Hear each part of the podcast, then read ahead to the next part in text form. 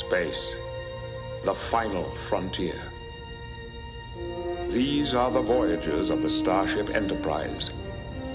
Its continuing mission to explore strange new worlds, to seek out new life and new civilizations, to boldly go where no one has gone before. Yeah. No more space. No more. We're done with this.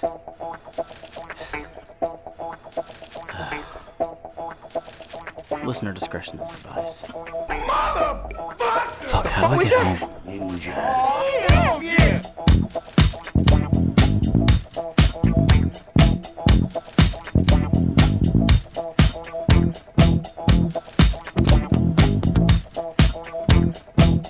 Good morning, good afternoon, good evening, juggalos, juggalettes, and those who don't identify as such. This is Juggalo Judgment, where two friends take time out of their busy schedules to sit down, listen to, and analyze music of the Juggalo variety. You're joined by your hosts, Mike and. Space schmeeve. Okay. Yeah.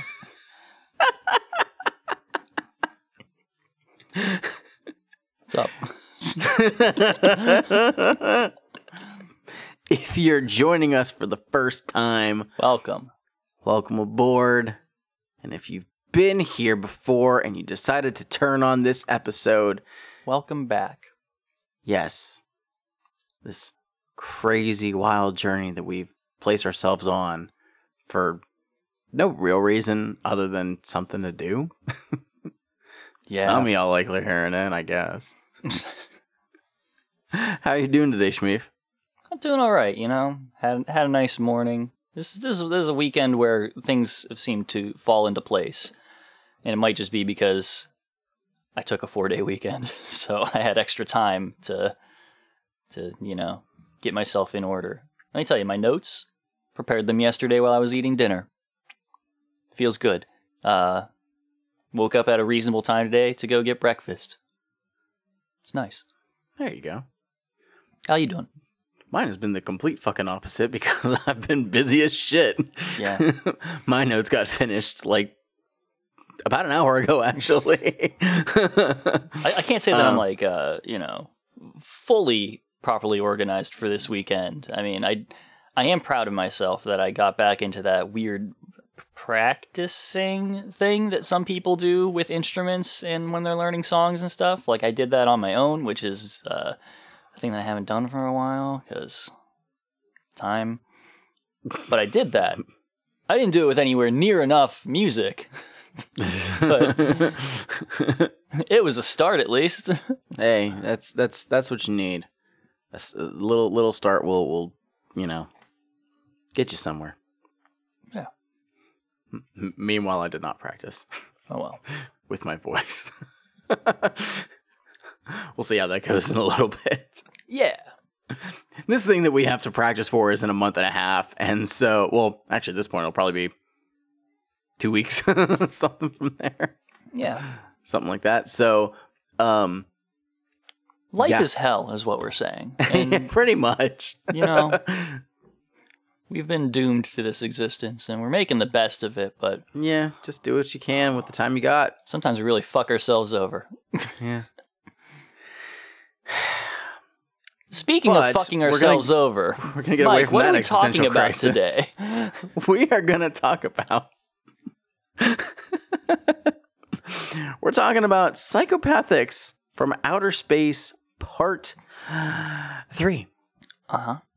And in the tradition of psychopathics from outer space, every time that I see or type the uh, initialization of it, PFOS, my brain looks at it and says, planets from outer space.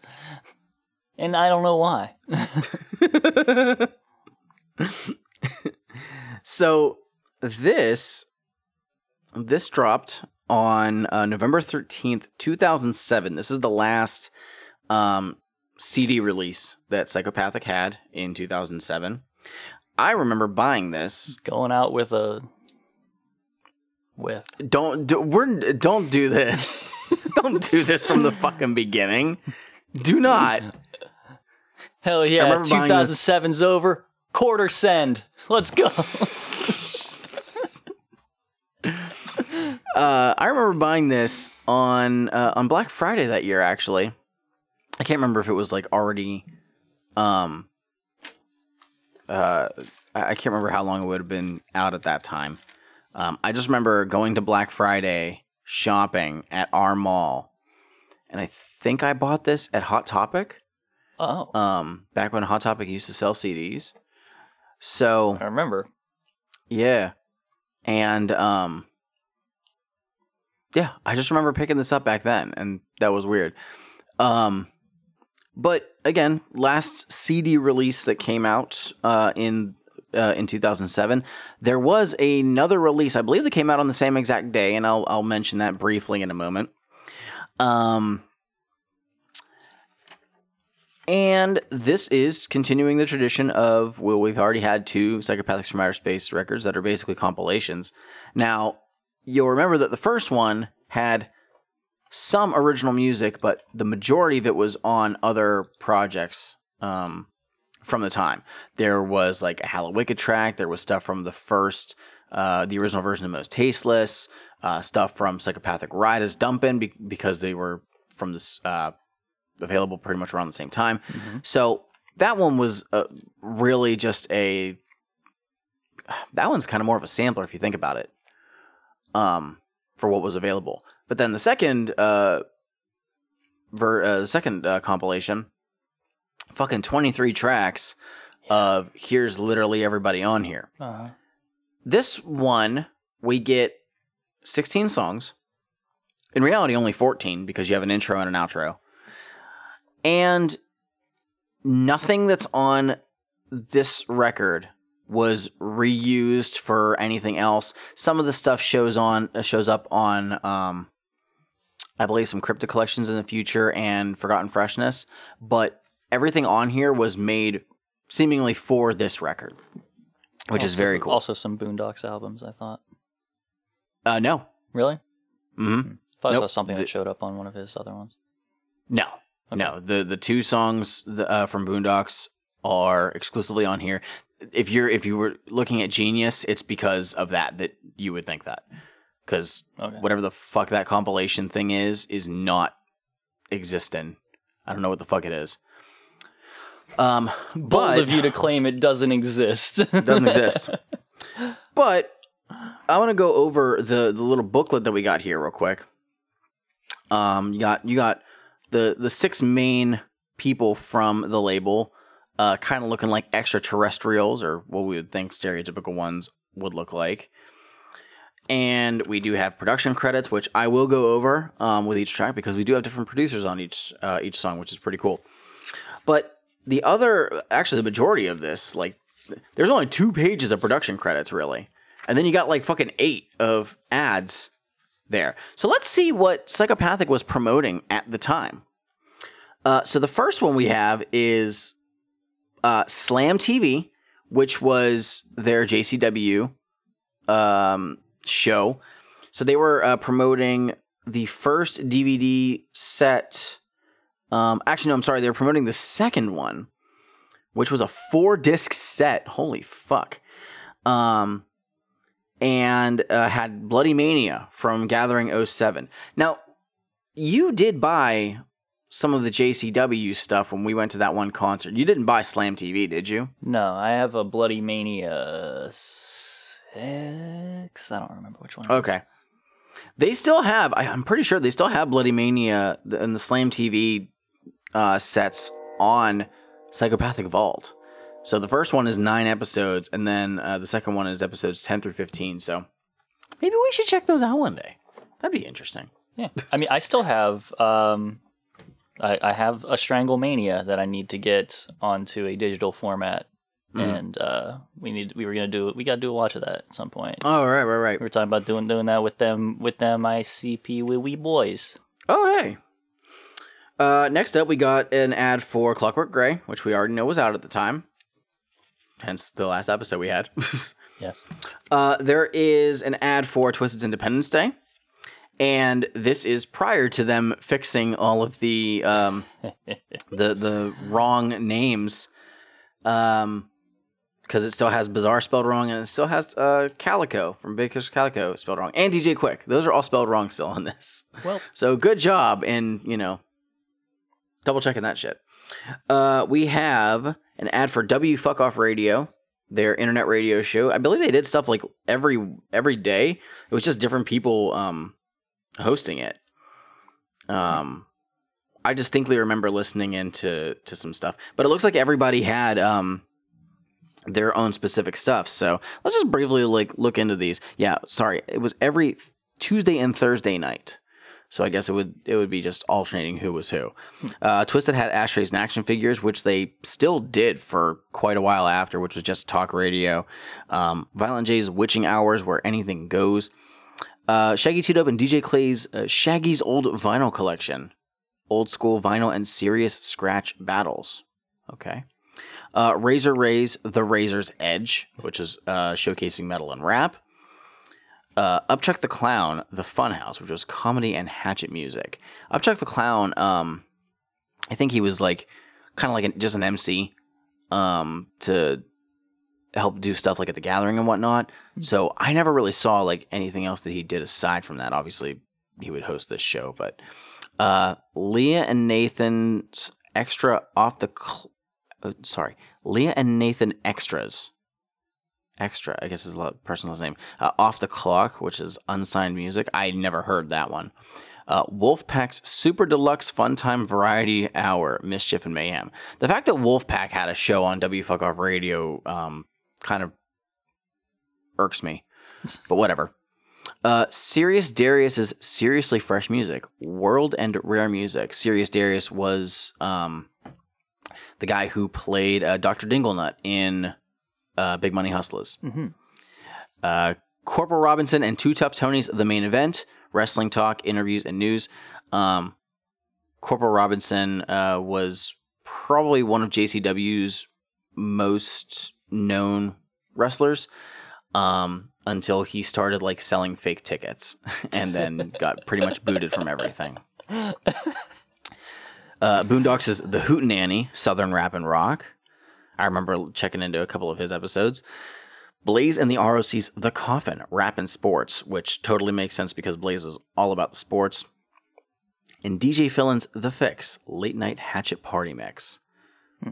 I'm very curious what that would sound like if you, you know how you'll like listen to the radio, like if you were to listen to, I don't know, say our, our local stations were like 96.1, okay, which was playing like current music. And then on like s- Friday and Saturday nights, they just like play what's popular, but it would have like added DJ beats to it while it transitions into the next song. I feel like it'd probably be just that. Yeah. And it's just hocus pocus all over. That, that, that reminds oh. me of uh, so for for a, a short period of time, I got a free uh, subscription to the Gold's Gym app, which Okay. had like uh, so it has like you know guided exercises. And Yeah, stuff. workouts For a time. I was doing like some running here and there, and they have they, they they have like music for them. You can kind of pick like what you know what genres you want, but most of them are all like DJ mixes and stuff. okay. And so I was on a run, and this person they had a, a sick little DJ mix of uh, "Hold the Line" by Toto. But uh, this specific DJ, this one specific DJ that did a lot of these mixes, was on his fucking Star Wars shit because in the middle of a lot of these tracks, out of nowhere on drops and stuff, you'd hear the sounds of lightsabers like going off. It's like, I'm, I'm on a run. I'm trying to run and I need to breathe properly, and I hear. And I'm like, holy shit, no! like I just, I'm just like dying in the middle of the street because I'm like, why would you do? I'm running, please. That's great. Yeah. All right. Uh, next up, we have an ad for the Quest for Shangri La board game. And it was available through Hatchet Gear and at Hot Topic. Wow. Now, I don't ever remember seeing this at our local Hot Topic. I don't either. Um, and I'm I'm very curious, like what the cost of it was at the time. Um, now we do have a copy of this in our possession. I do. Uh, you you you did get that. Um, we I will still have haven't to gotten back to, to scanning assets uh, after the first time when I scanned a bunch of them and it It didn't come up. out right because a bunch of them were sliding off the side of the scanner thing because it's not good.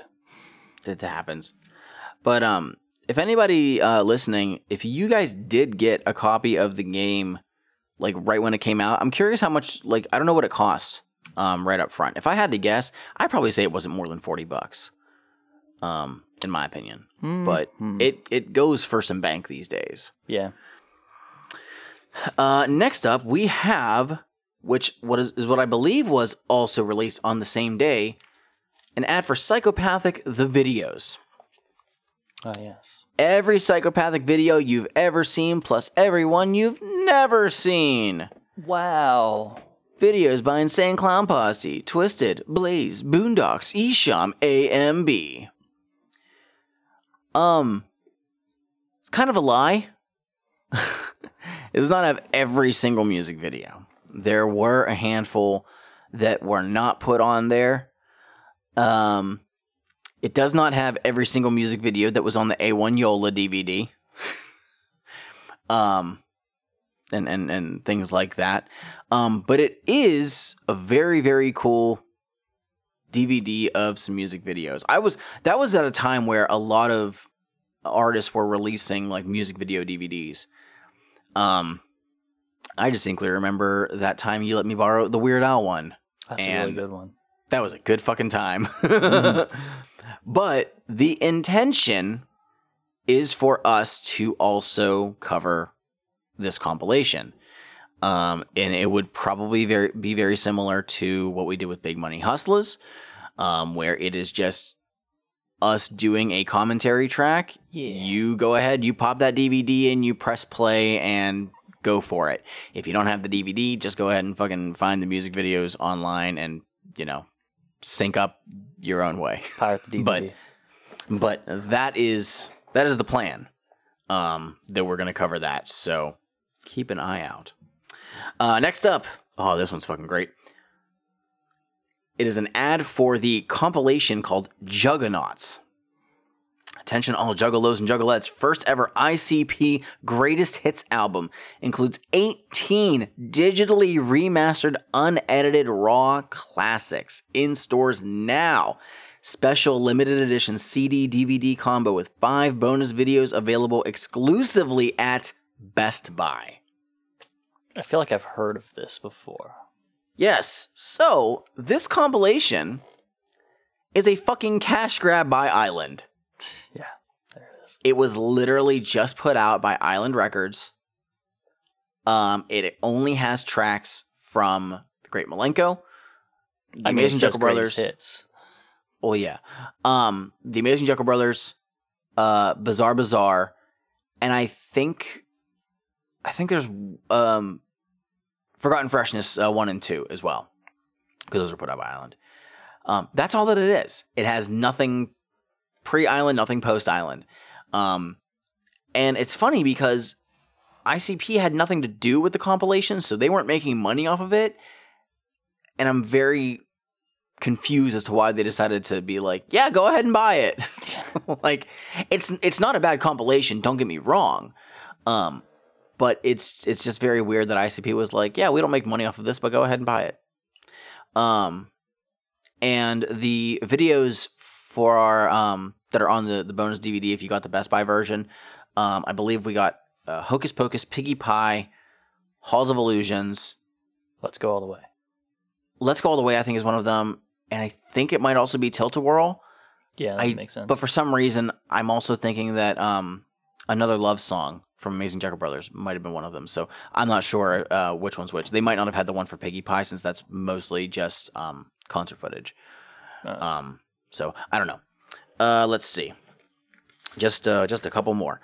Uh, ad for the Gathering, uh, 2008 at Cave in Rock, Illinois. Um, it would be at Cave in Rock for I don't know how many years. That that was like one of the the biggest um, areas that they ever had the gathering.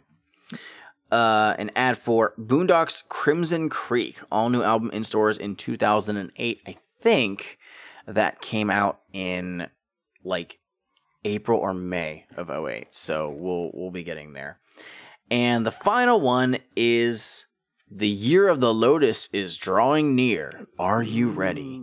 Dark Lotus 2008. That's the year of Seems the like- Lotus. The year of the Lotus. So that was the so for the entire year of 2008, they would be exclusively dropping Dark Lotus albums. Yes. Nobody would be allowed to drop anything else. There's no Exactly. ICP, so no so they literally just no lied. They literally just lied by saying Boondox all new album in 2008. They 2008. fucked up. It's you know. Boondox featuring Dark Lotus. I'm gonna. I will say this for the fact that they were like putting Boondox like front and center on a lot of stuff, like having him added in Rydas. I'm very surprised they didn't decide to try and have him in Dark Lotus. I think that that could have been very interesting. I mean, I have a remembered thing to say about that later. Okay. but I think that that is enough preamble. We got to get into this to to talk about some musics. Again, I will mention who does the production for all this because we got some different producers on this, and some of them were very surprising for me. I didn't realize who they were literally until last night. So, Well, before we get into it, there's something we got to do. what do we got to do? You gotta take that fucking Twiztid shirt off, you fucking Juffalo. wearing, wearing the merch of the ones that turn their backs. Oh, you motherfucker, we're not doing this on this goddamn shit. You are not doing this on this show. And after you do that and change into a proper, proper piece of Juggalo merch, I crack open a Faygo. what do you You, got? I'm leaving this shirt on. well, Shmeev, space is the final frontier, Yeah. as I hear. And do you know what's in space? Uh, nothing. Well, you're almost right. There's some shit in there. Like planets, Rocks. celestial bodies, the rocks, the rocks. There's a really fucking big rock. Nebulas. that is like a permanent satellite to the Earth. It's called the moon. And every now and then I don't see where you're going with this. it mists. so I got some moon mist. How about you? Well, uh, this morning, whenever I went for breakfast, uh, you know, got got got some got a little breakfast sandwich and a pretzel from my namesake.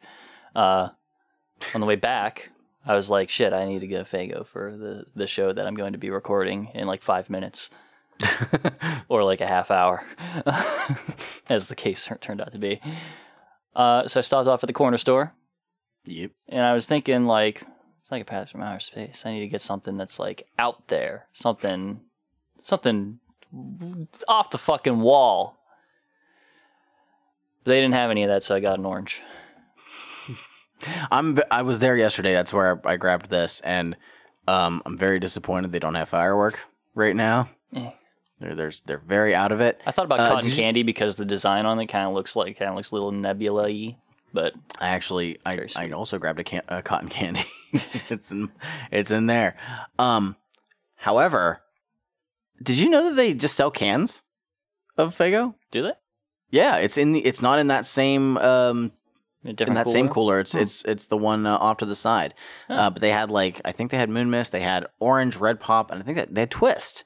Um, which I was like, oh, I haven't had Twist in a while. I feel like I I'm don't not see have it now. I feel like I never really see bottles of Twist. no, no, like almost nowhere has it, and I'm I'm kind of sad. Like in reality, I really should be cutting down on the soda that I'm drinking. like maybe just have it for these shows because I'm drinking it way too fucking much. Yeah. But like when I was on my big rock and rye kick, I still need to go back to um to to Rural King and pick up more.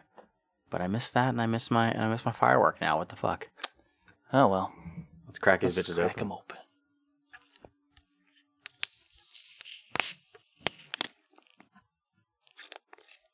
Very thirsty.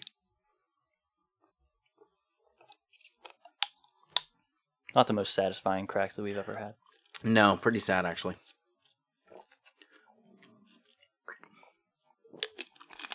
But let's kick it off with track one blast off.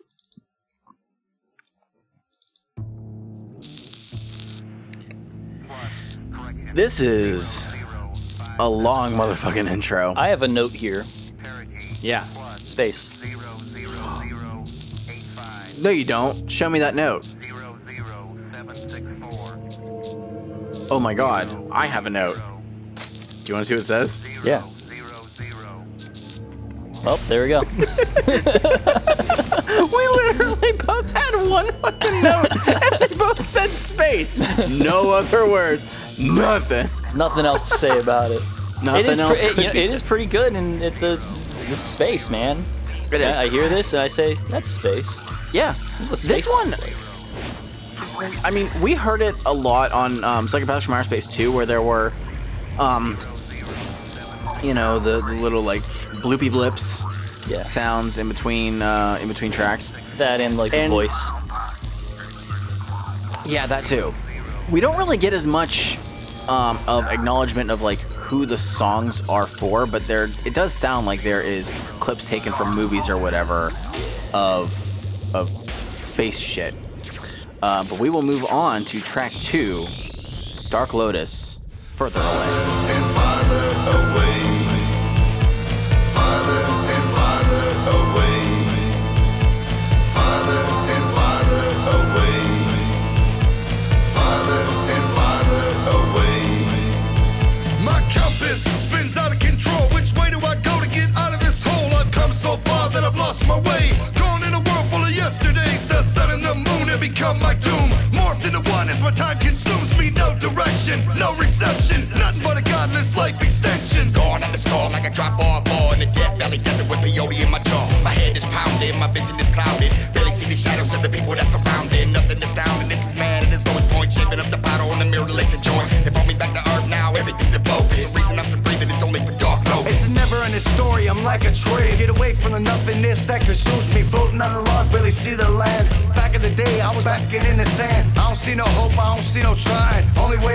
shit is. Man, fuck that. The further I get, the closer I come to something else. That's Lotus Love, nothing more, nothing less. and farther away. On my trail, I'm lost. Farther and farther away. On the path, I must have. Farther and farther away. Farther and farther away. Further away. Mm-hmm. Produced by Mike E. Clark. Okay, yeah. Which is really cool because that's the first time we've heard Mike Clark on some Dark Lotus shit since the couple tracks he did on the first Lotus album. Uh, this was one that I was really surprised about. I had no clue this was Mike Clark until I was doing the notes. Didn't think Um, about it. No, it's I mean, you know, it that's that's okay. That's okay. Um well, it's okay, this is one of the weird ones. Music written, played, programmed and performed by Mike Clark. Produced by Dr. Punch and Eric Davey. Interesting. I don't I don't know what that means. Uh, Yeah, uh, Mike know. Clark Mike Clark did things and then Dr. Punch, aka Violent J, and Eric Davey pressed buttons. I guess is what we get. Production means a lot of things. Yeah. I mean, like look, look at look at your average rock band. Mhm. Like they still have a producer on that, even Right. though the producer isn't like playing any of the music. Right. They're kind of organizing it, I guess. Yeah, I, I guess that's the best way to look at it. But anyways, um, this is probably the most random Dark Lotus song that we've had. Like, in a way, it's almost like if they didn't mention like Dark Lotus throughout the song, it wouldn't be a Dark Lotus song. But that said, I really like it. Yeah, it's a good song. Like it's I I love the music with it and the verses are like this is a, a pretty concise song too. Like it's not very long. No. So it, it, it moves. It it I think that they I think they made it as short as it is so that people wouldn't overthink it. Possibly. Yeah. Maybe. I don't know. This, maybe they just didn't have as. They said all they had to say on the subject of being generally lost Mm-hmm. And Yeah. yeah, that's it. That's really all that we need. That's th- th- this is them tr- struggling with the idea of what they're going to do on another Dark Lotus album. What's interesting for me is the last time that we had okay on Psychopathics from Outer Space two, um, the the final main track before um, the the big posse cut at the end was Lotus, and it was the song Grave Robbers, and Grave Robbers kind of felt like something that eventually, like you know, after the fact, it's a song that wouldn't have felt out of place on Black Rain, in my opinion. Um, and spoiler, this does not sound like the Lotus that we are going to get on the next Lotus record. Um, I think that this was a song that was probably the f- like within the first sessions, and then they decided to go in a different direction. So w- what we get on um, the Opaque Brotherhood is the furthest from this. They they went further and further away. I see. Yeah, that's what the song's about. This is the transitional period in between albums. It, it, yeah, that's what it is. There we go. That's it. Yeah. Cracked the And code. I, I gotta say, uh, not being able to tell that this is a Dark Lotus song, besides them mentioning it, is Mm-hmm. maybe the most Dark Lotus thing they could do.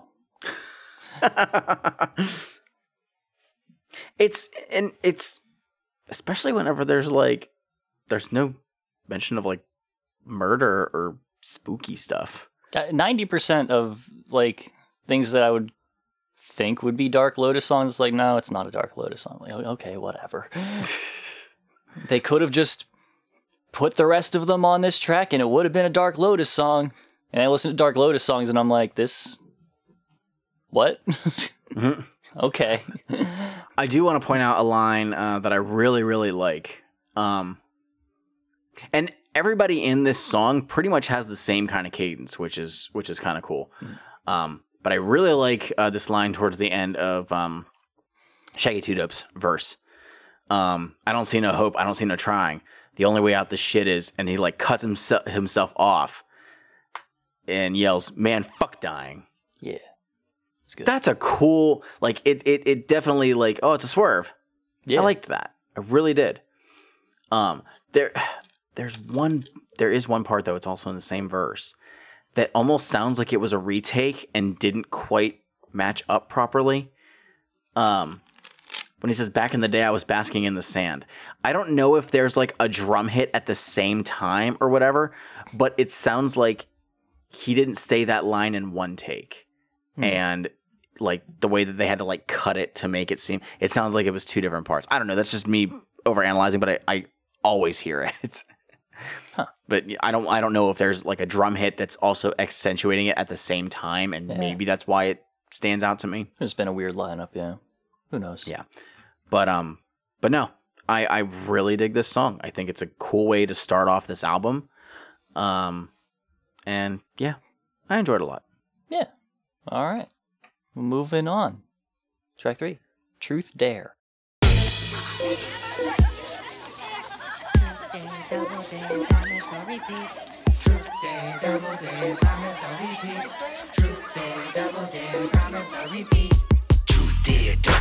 Promise or repeat. Who wants to play a wicked game over sinful beat? Tell the truth. Do you ever dream about murder? Do you wish you had it in you squirter? Tell the truth. Do you ever lust over sex? Would you fuck your homie mama if she was playing with your nuts? Tell the truth. Have you ever fucking told a lie? Right through your fucking teeth like a snake's tongue flies. Truth dare, double dare, promise or repeat. Who wants to play a wicked game over the simple beat? I dare you. Stab someone and come back with their wallet. Piece of bubs named three times. I dare you to call. I dare you. Handstand on the ledge of a tower. I dare you to snort a few bars of hot gunpowder. I dare you. I dare you to play this game with me. It's called Truth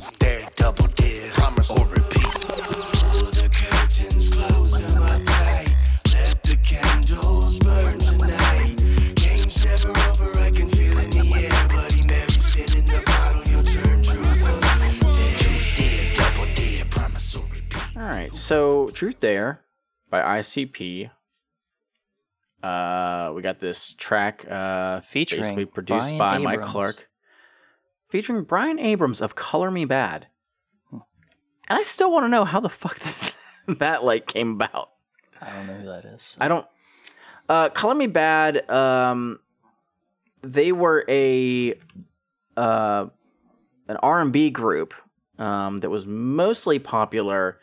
I think in the early '90s, um, maybe the late '80s as well. I will double check this, but I believe that's the case. Um, okay, they were formed in 1985, and uh, their most famous song I've actually heard this one was uh, "I Want to Sex You Up." Okay. So, yeah, uh, I believe it was a. Uh, let's see, members. Oh, cur- currently there's only one person in the group now, um, but there were five total people. Um, but I mean, this was at a time where you know you had them. Uh, who else was popular for this similar thing? Like New Kids on the Block yeah, yeah. um, stuff like that. Mhm. So, yeah, I have no idea like where this uh, this kind of collaboration came from. Um, Brian Abrams I is a juggalo. maybe he is. I have no idea. That'd be cool. Prove he's not.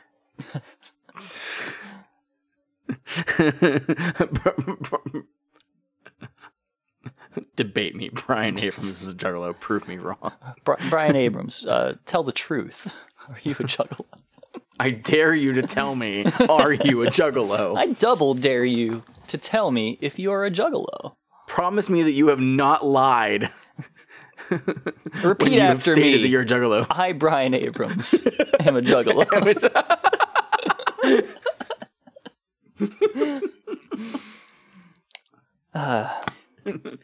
Gonna need you to repeat that again, Brian. a little louder, please, closer to the mic.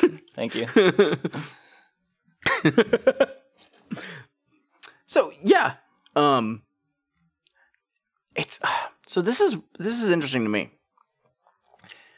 The production on this sounds night and day different from the stuff that we had six months prior on the Tempest. Yeah. Like, I I assume that this is just something that Mike Clark came up with after making the Tempest, because again, Tempest was supposed to be done in in 06, but Sure. um while it's not as um like big and and I don't want to say messy, but like there's not as much to it. Yeah. Um it sounds so much cleaner than a lot of what we heard on the Tempest. And and I don't know if if that's like I don't know the fucking word I want to say it. I don't know what you mean by cleaner because I mean the Tempest was a pretty fucking clean album. I I mean like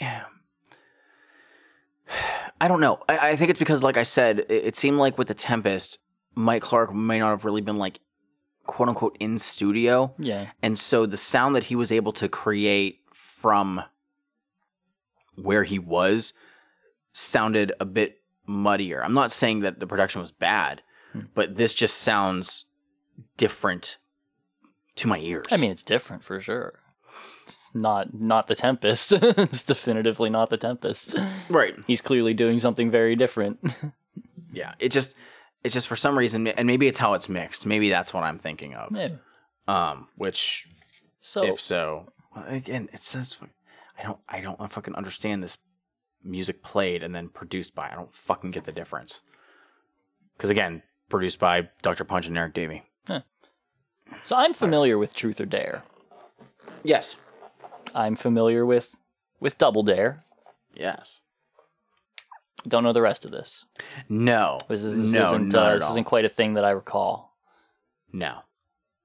Uh I mean, you never really mixed the concept of Truth or Dare and the Double Dare.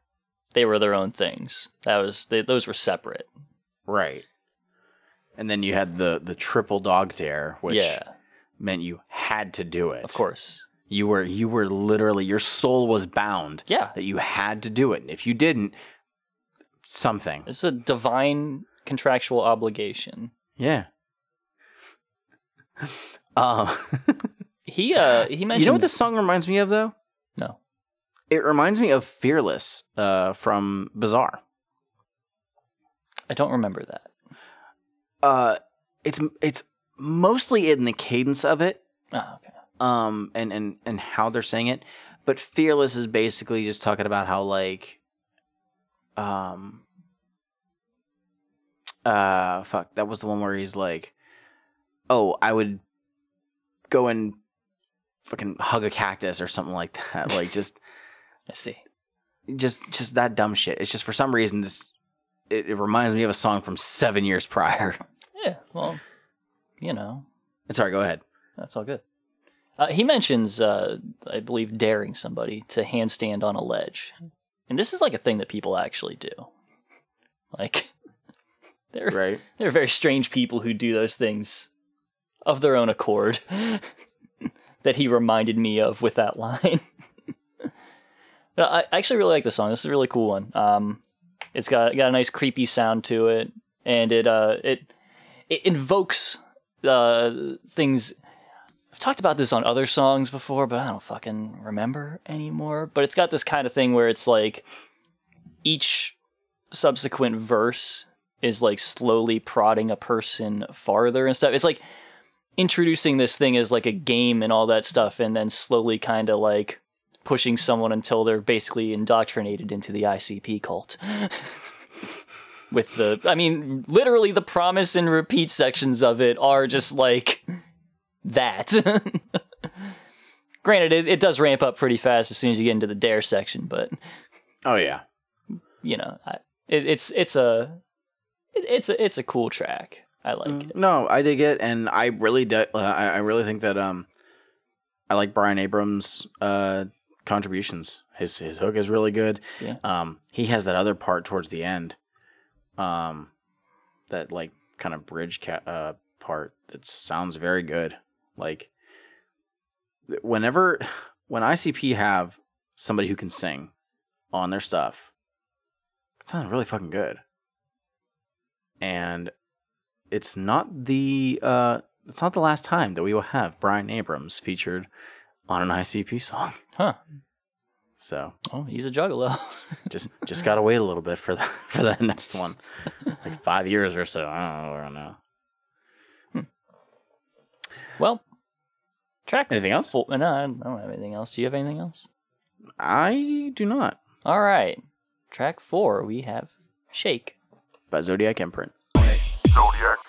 Zero, three, zero. Systematic the way it goes down.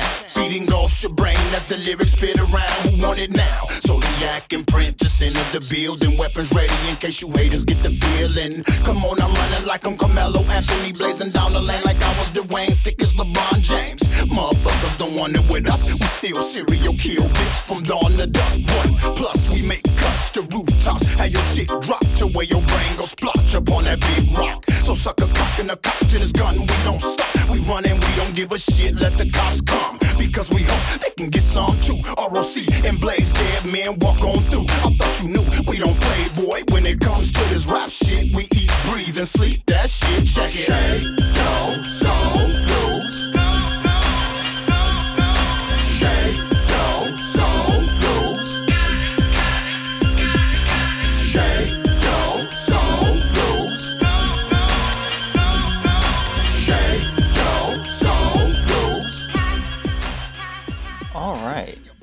Zodiac imprint.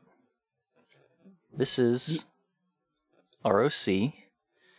Fresh off of paying his dues as a hype man, finally allowed to perform alongside Blaze Ya Dead Homie. we heard them on the last thing that we did. Yeah, man. ROC did a lot of stuff on uh, on Clockwork Gray. Yeah. Uh, so this one was a this one was a bit of a problem. Mm-hmm. Uh, somebody somebody left uh, Somebody. left the lyrics to this completely empty on Genius. Some- and the entire some- rest of the internet. Some specific condiment decided. well, you know, whenever you have some specific condiments, you you need to make sure before you use them you have to shake them, or else they come out all watery and don't do their job properly.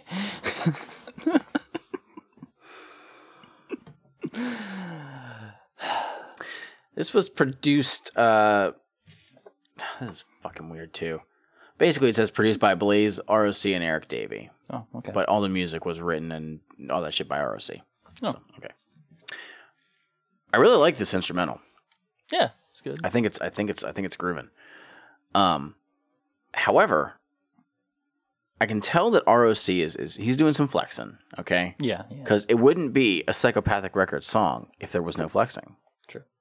It is that is that is like one of the key elements to a song on psychopathic. It has to have like there, there's like there's like seven things that it that it should have, and if it doesn't have more than like four of them, then it's it's not a psychopathic record song. Flexing is definitely one of them on there. Mhm. Twiztid, literally, whenever they do it, they're like, "All right, flexing, okay, flexing, okay, flexing." It's Yeah. every song. It's their first thing that they check off. They don't. Exactly. They're like, "We got the flexing out of the way. We're fine." Sometimes they just fill it up with four flexes, and that's all they do. um, so at least that's what I'm that I mostly hear. The issue is Blaze. Blaze is not yelling. Blaze has, has shifted away from yelling. Yeah, he's, right. he's been off that for a while. he's been off of that. He he He pretty much shifted stopped off that, that, after like three years ago. Yeah, Colton Grundy was like the last that he was really doing any of that. And I wish that he didn't for this song. Because I don't know if it's something in the mix, but I have hard time hearing like deciphering what Blaze is saying. And it's not that it's like the the beat is so overpowered that I can't understand anything. It's just some of the the bass hits that happen just overpower his voice just enough where I'm like, wait, I have no clue what Blaze just said. I'm willing to put a put a guess forward that he's flexing. You know what? I'll go with that. I think that's a safe bet. Jury's out on if he has a shotgun or not. Don't just fucking say that. yeah, I I don't know. Um, it's it's kind of sad because we've only got this is only the second Zodiac imprint song we've gotten. Um, in a very short span of time, but we don't really have an idea as to what the group is. I do. Wh- what is it? It's the ROC and Blaze. I What? I mean, what That's they're about. That's what it is. Mike. Mike. It's a name for when these two people are on a track together. That's what it is. if ABK was on there, it would be the ROC and Drive By.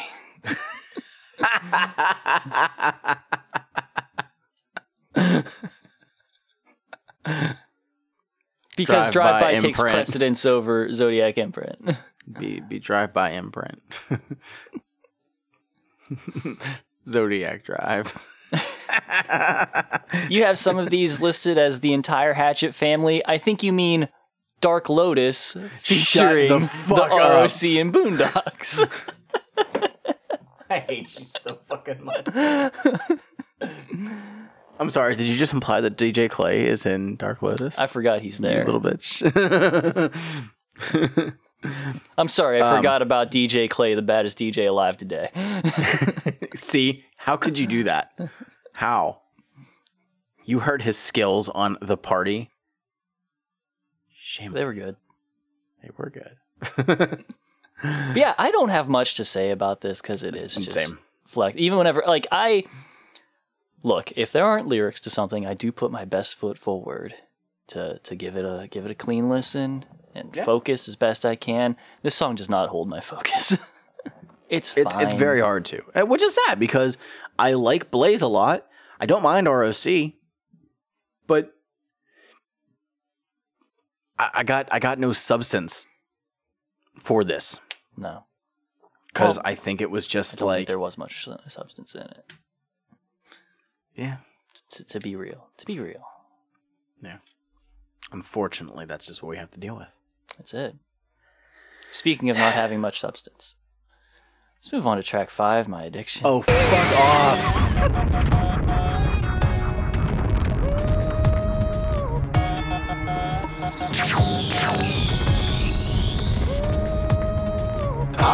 Wanna see everybody bleed. And you envision my darkest fantasy. Come with me, won't you run to the middle of my mind and see how fucked up it can be. I just wanna see everybody bleed. And you envision my darkest fantasy. Come, come with me, won't you run to the middle of my mind and see how fucked up it can be. You don't poke or provoke me when I'm smoking. Raise a blade out of my coat and slit your throat clean. Drive you out on a boat and now you fish feed. All because of my weird addiction to make a bitch bleed. Since a kid I've been in all kind of counseling. They tell my mama that an evil lives inside of them. I'm dangerous and can bust at any second. My wig slid and if I explode, clear the wreckage. Car crash and I did that shit on purpose. Had a hooker with me and she's in need of medical service. Could've took her with me, but instead I left her for dead. Now they looking for me, so I've been hiding out in the shed. I've been in it for a week now, and I've been fiending just to get somebody bleeding. But in the meanwhile, I lay low unless the bleeding won't stop. I got bored and cut off my hand with one chop. Say hey, I don't think I like it anyway. But you not gonna tell me what to play. Cause I got a flavor that's so addictive. I know you'll dig it, okay. Come on now, we can play a game. Grab yourself a shovel, dig a grave.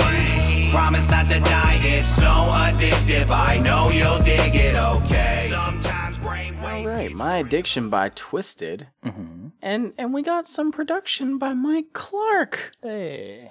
First time that Twiztid, but never mind. Need some help just happened two years ago. I was gonna be like, oh shit, this is the first time that he's been doing. He did shit with Twiztid since Mostasteless. Nope. does have that. Uh, also, wait, he did something on uh, Green Book too, I think. oh. Well, Um, it does sound like some Mikey Clark. It does, and It's a good beat. I I think that this one's actually very very good um, for what Twiztid we're going for. Um, remember what we said about Twiztid flexing? Uh huh. Uh, they're not flexing here. Mike. Mike, I reckon this Jamie Madrox fellow and this this monoxide child. I reckon they might be a little little twisted, a little little messed up, you know? Mm, Might be a little crazy, mm. a little insane. Not clowny though. But they are a posse. but, but they're not clowns. Can a posse be only two people? Yeah, oh yeah, I'm saying they're a posse, but uh, yeah, I, I think so. Okay. I think it's as many people as you feel you need to go round up an outlaw. okay. Um, I used to not care for this song, but I uh, actually enjoy it quite a bit. Hmm. And they occasionally play this at shows, which I thought was interesting. But Monoxide has a pretty good v- verse.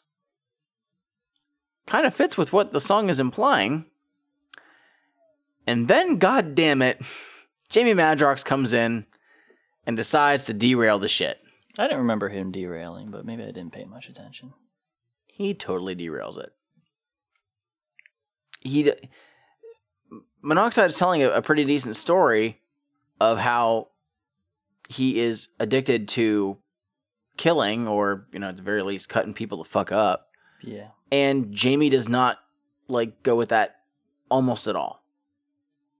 It's just it's just there. It's it's a cool sounding verse, but it doesn't it doesn't match up. I am O. Yeah, a little bit. But I used to I used to not care for the song mostly because I didn't like the chorus back then. Really? And now I'm like, that's it's not bad. It's it's it's decent for when people want to like chant along with it. So I think it's cool for that. Yeah. But it is a it is a cool uh it is is definitely a cool track for what Mike Clark created. Hmm. So I like that. Uh, Monoxide in in his verse uh, claims to have Chappaquiddicked a woman. He doesn't use those words, but that's what he says. You familiar with Chappaquiddick? No. it's a place, uh, but it's it's mostly known for that time that former Senator Ted Kennedy uh, drove a car off of a uh, into water with a with a woman in it, and uh, then was able to escape the car himself. Uh, the woman was not, and he didn't notify anybody until the next morning. And uh, unclear exactly how she died, but uh, here's the, here's the thing about it. Uh, most, I guess, uh, forensics people were like, "Well, she didn't drown. She likely suffocated in an air pocket in the back of the car because, yeah, that guy was a senator. I don't think he was a senator at the time. He became a senator." And was one for 47 years. Holy shit. walked past like four houses that he could have stopped at to, to call for help, which is why I believe Senator Ted Kennedy, the late Senator Ted Kennedy, is a murderer and should be remembered as one. Fuck that guy. Anyway, Ooh. and monoxide following in the in the footsteps of a great senator. Does the same thing. Jeez. Monoxide's character. God damn it. Is there a difference like that's between something we monoxide and should his have been character? doing.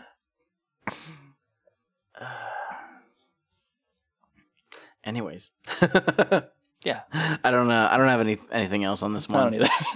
Okay, I just like to tell stupid stories about things.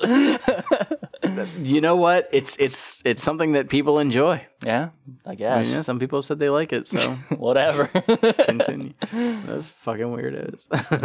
Buddy, buddy, go go read up on Chappaquiddick. Have fun. Oh Lord. All right. Well, let's get to what might be the best Track song. six, my man. To the S1 seized. Roger. Uniform. Roger, what? He's overstating. Roger. 73 miles downrange, 47.9 altitude. Like clothes on three sheets to the wind, but stay tighter than the strings on a violin. Yeah, I'm as dirty as they come, but still spick and span. I ride 28 inches on my creepy black van, and you can catch me posted up down by the trailer park. I'm selling bootleg movies from noon to dark, but at 9 o'clock it's time to close up shop and find some unsuspecting girlie who gon' blow my top. I like cruising by the gap in the navy. I be scoping out the mills and the old ladies, pulling right up to the curb with my windows pitch black. Practice sketching and releasing, do my thing and then I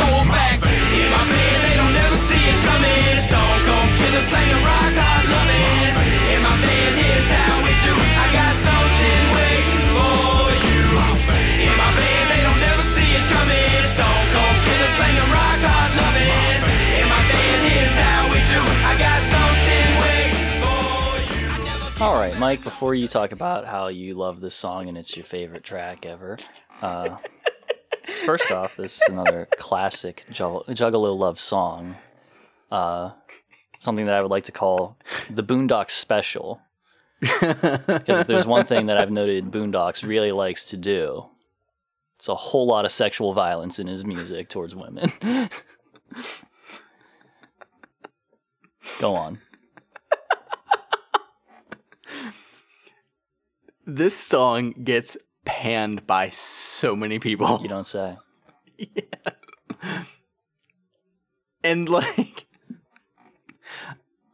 I recognize that this song is quite problematic, That's a word for it. and yet I fucking love this song. No way. It's so dumb and so not great. But I love this fucking song. He wrote By the way, uh, produced by uh, p- produced by uh, Mike Clark and uh, and Tino Gross. We're, Oh, we're familiar guy, with Tino yeah. Gross. So Boondox wrote this, Yes. or Jamie wrote it. Uh, No, this, this is I know. Boondox. I know. I, I like the idea that that Jamie is responsible for writing every every song in Psychopathic. He's the multiple man. Yeah, Boondox writes this. I presume he shows it to people, and either Jay scanned it and was like, "Fuck, I can't read. Sounds great."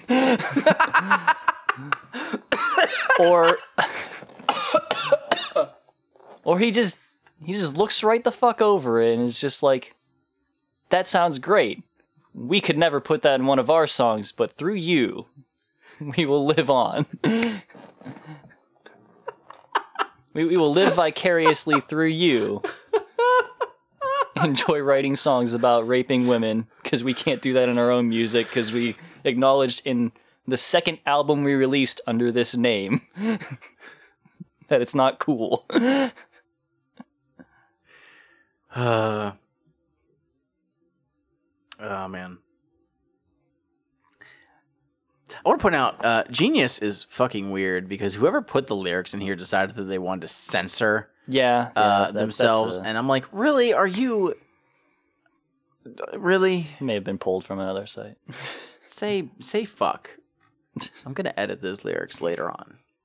Probably not. I'm probably gonna forget, but Anyway, yeah, Um, that's that. That's that's that song. there's a really uh, there's a pretty cool uh, guitar solo Yeah.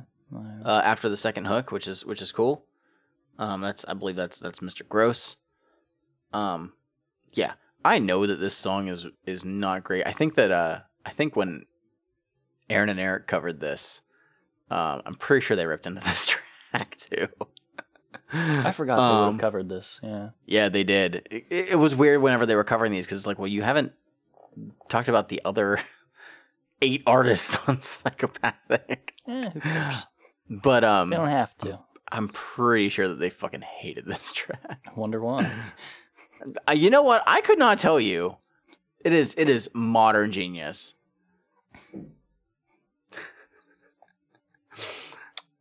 I, I do enjoy the song though. But anyways, let's move on. I, I hate to- whenever a song comes up and I'm just like, you could have just stuck to beating women instead. Don't do that either. No, don't. That's bad. Let's move on. Track seven.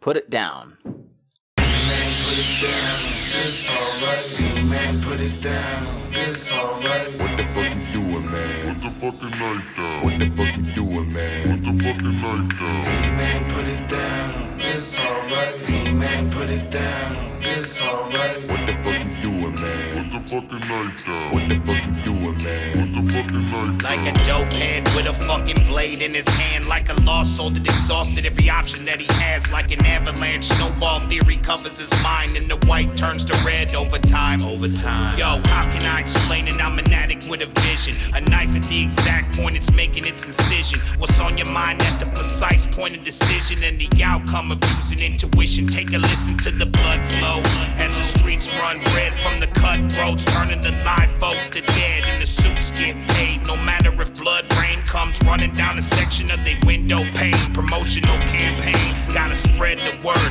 And the blood nowadays, the only thing that seems to work. In a gore gore world, I'ma turn the red rum up and see how many bodies it takes for me to come up. Man, put it down, it's alright. Man, put it down, it's alright. What the fuck you doing, man? Put the fucking knife down. What the fuck you doing, man? All right. So this track, uh, it actually features uh, it's Jamie Madrox, Blaze Ya Dead Homie, and Violent J. And uh, this was produced by Eric Davey. Uh, I really like this one. It's pretty cool. This has a very simple beat that works. Um, doesn't take away from the, the verses at all. No. And this is one of the few situations where I am okay with Madrox having a more generalized verse. That's the thing. I don't feel like he is. They're each kind of talking about a different thing in their own way. Uh, I mean, ja- Jamie in general, he comes off very like. I feel like I was able to build what he was talking about out of his verse. Um, in a, all, all three of these people are kind of talking about somebody who snapped from something or another, Mhm. you know.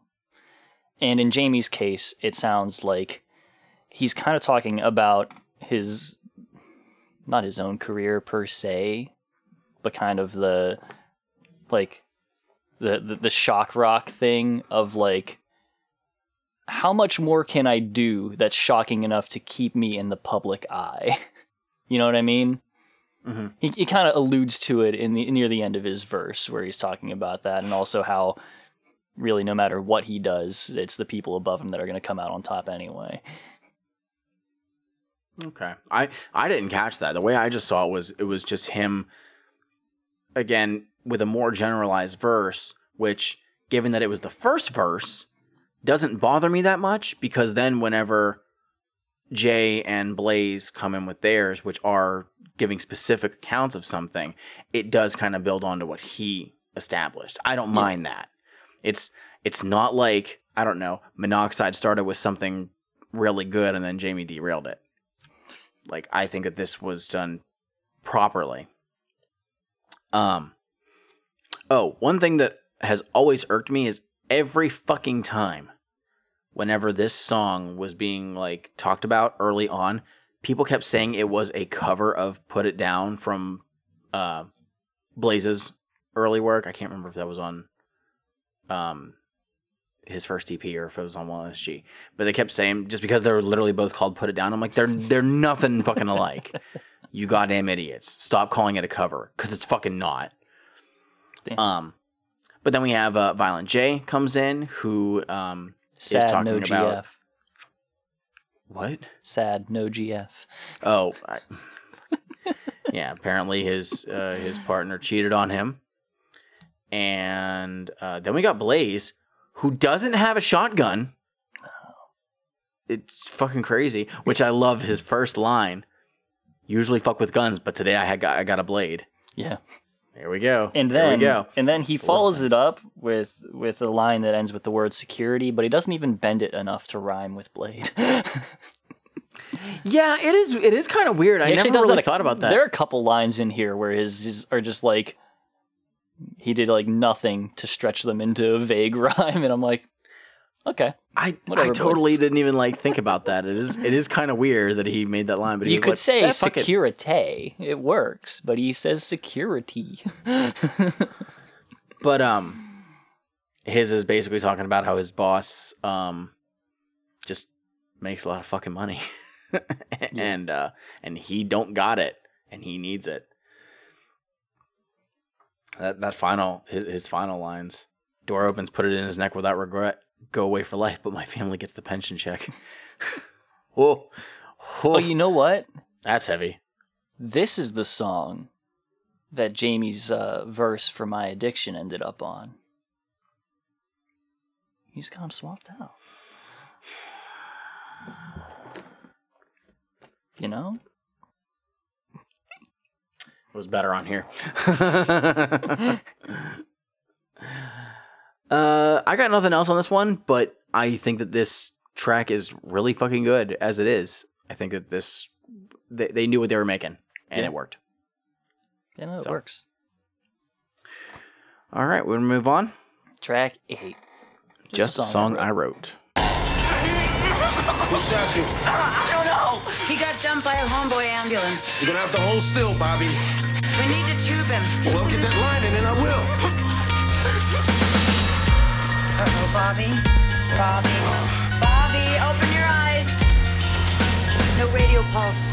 A karate, but a sweet. Get him on the monitor, get that blood up and paid surgery. 20 of atomity, 120 of suck, suction. DP 64 systolic pulse is 60. Saline and a megavatropane. Penetrating trauma with impending arrest. You gotta crack him. No, not yet. Dude, come on. Come on. I got shot, popped on a Tuesday night. Now I'm on the ground fighting for my life. Will I die or will I not? Will I get high again or will I rot? I can't move my body. I just stay still. I just lay there thinking of any beef that was spilled. Was it revenge for them? Was it friends of them? All these questions in my head and I can't answer them. I think back, random thoughts of the past. Tears come to my eyes, but all I can do is laugh. I know I don't wanna die, but then would it be so bad? A daughter without her dad. I know that I can't, so I hold on.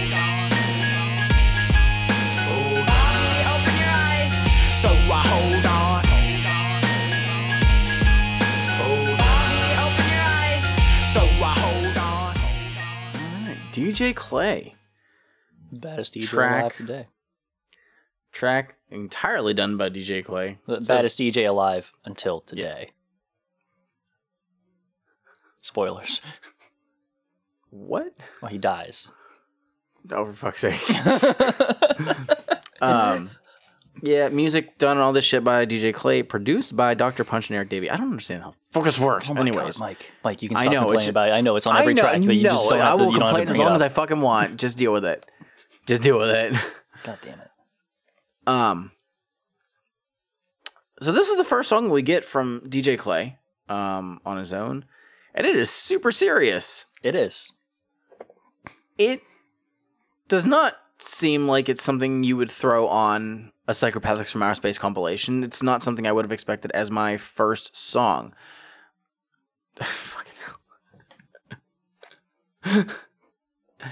but um, but yeah, you basically got the, the the gist in the very beginning where DJ Clay gets shot, um, and he is uh, in the hospital as he's being operated on, and he is just kind of reminiscing on what got him to that point and the things that he is potentially leaving behind and how he needs to you know stay. Um, and towards the end, he is just realizing it's it's useless. He can't, and he eventually dies. Yeah. Um, this track is fucking heavy. It is. like DJ Clay does not he doesn't do anything like lyrically or with his with his flow or anything that is just super like oh holy fuck we got to pay attention to this. It's just what he's saying is so simple enough that it in my opinion it just it hits very hard without doing anything super extravagant and I really like it. Yeah, Yeah, it's. It's a good one. Uh, this is a this is a far cry from some of the other DJ Clay showings that we've seen, where, like I said, he did the "Is this a club song?" thing. You know, I'm glad he didn't do that here. good, good on you, DJ. Clay. Hey, hold on. Hey, hey. um, but yeah, I I really enjoy this song. Yeah, uh, it's it, it's a good one. It's got a lot of it's got a lot of that stuff, and I mean, yeah, I mean it, it's what it's about. Like this, Yeah. that, that's all there is to say There's, about there it. Like, is no digging deeper into this. Like, I- it's literally he is telling you the story of how he's shot and is dying. yeah, and like you, you can't look deeper into that, but you I was- can just acknowledge that it is doing a good job of telling the story. I, I was listening to it, and I just recently read the book Battle Royale, and it reminded me of stuff from that because a lot of people die in Battle Royale. Um, almost everybody I'm- does. I'd like to know where the um uh that section in the beginning Yeah, where that came from. I can't find out. Um, I don't know if because it doesn't I show up on like look up. who's handled or anything. Um, but I never heard of the term homeboy ambulance. Yeah. Um, so I had to look that up, and apparently it is just it, it's seemingly when I guess gang bangers would just take somebody who was shot and drop them in front of the ER. Hmm. Uh, that, that's what it seems like, and then drive off. Um, so yeah, hearing you know he got done by a homeboy ambulance, it was just oh well, you just literally got dropped off here. so, um, that's that's that that's some real shit. yeah. I I wonder if like DJ Clay was ever really around any of that. Like, cause ICP, even as Inner City Posse, weren't really around like real gang members. From- sort of. from I mean, their I've mom's house did get shot up. Yeah, that is true. I forgot about that. they clearly had run-ins. Um, but like they didn't, to my knowledge, they didn't have guns. Their mom's house So- got shot up. Yeah. I can only imagine that they themselves also had run-ins with other people. like All right. That doesn't So I- happen without somebody intending to either kill you or scare the shit out of you. Right, right, right. That's true. Huh. I'm very uh, yeah. I'm just curious. I wonder if I wonder like if DJ Clay was ever around any of that stuff. I don't know. The world may never know. But I think that's all that we can really drag out on this track. Um, I just enjoy it a lot. So let us move on to track nine, Last Day Alive.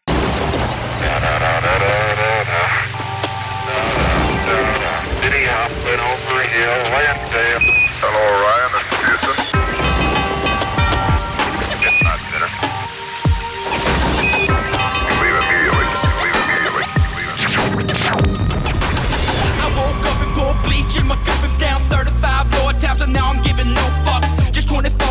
Left till I meet. Get the whole day of living, gotta live it for my last breath. I took some rolls to the nose, fuck some hoes, grabbed the fofo, shot the motherfucker at the front door. This that's the keys to his 5 series in the front seat. Now I'm steady gunning at police on my way to the next stop. Free base and crack rock, main vein and black tar, tearing up the whole block. Then pulled up to the Bank of America, steady dodging bullets like a cartoon character. I the clerk, told her empty out the safe, threw all the money on the ground and shot the bitch in her face. Only 23 hours, time's running out. Fuck all this waiting, I put the barrel in my own mouth. Last day alive. I'm with the Grim Reaper. Every hour I'm going deeper. Last day alive. I'm with the Grim Reaper. Every hour I'm going deeper. Last day alive. I'm with the Grim Reaper. All right, Last Day Alive, Boondox, Shaggy, Too Dope, and Monoxide. And this was um, produced, uh, the music was done by Sir Crazy. I think this is the first time that Sir Crazy has shown up um, on a psychopathic project. And they just did uh, music for some underground uh, people. I think Stir Crazy also does rap themselves. Um, I've seen some stuff that they've done um, production wise, and I, I, I dig it. I love this beat. I think it's pretty cool. So, what do you have on this song? Well, buddy. Mike, um, you brought up Boondox and Dark Lotus uh, at the beginning of this episode, and anybody who hangs out in the ICP with We Discord already saw my note on this. If if you if you looked in the channel for it when I posted it, because I just posted my entire note that I am going to read here verbatim now. Good. Boondox writes the stuff I would have imagined hearing from Dark Lotus if it was actually dark and also sucked.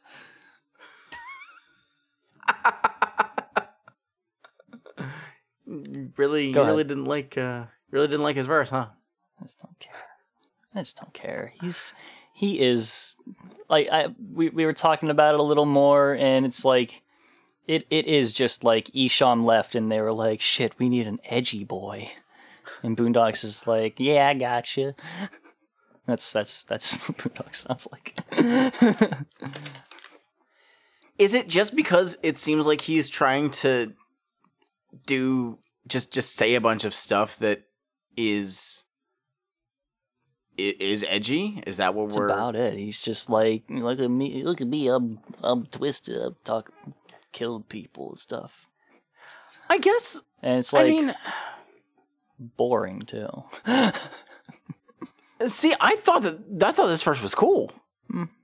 Like, I don't know. I, I feel like it's not too far off from some of the stuff that Twiztid did earlier. on. Boondox.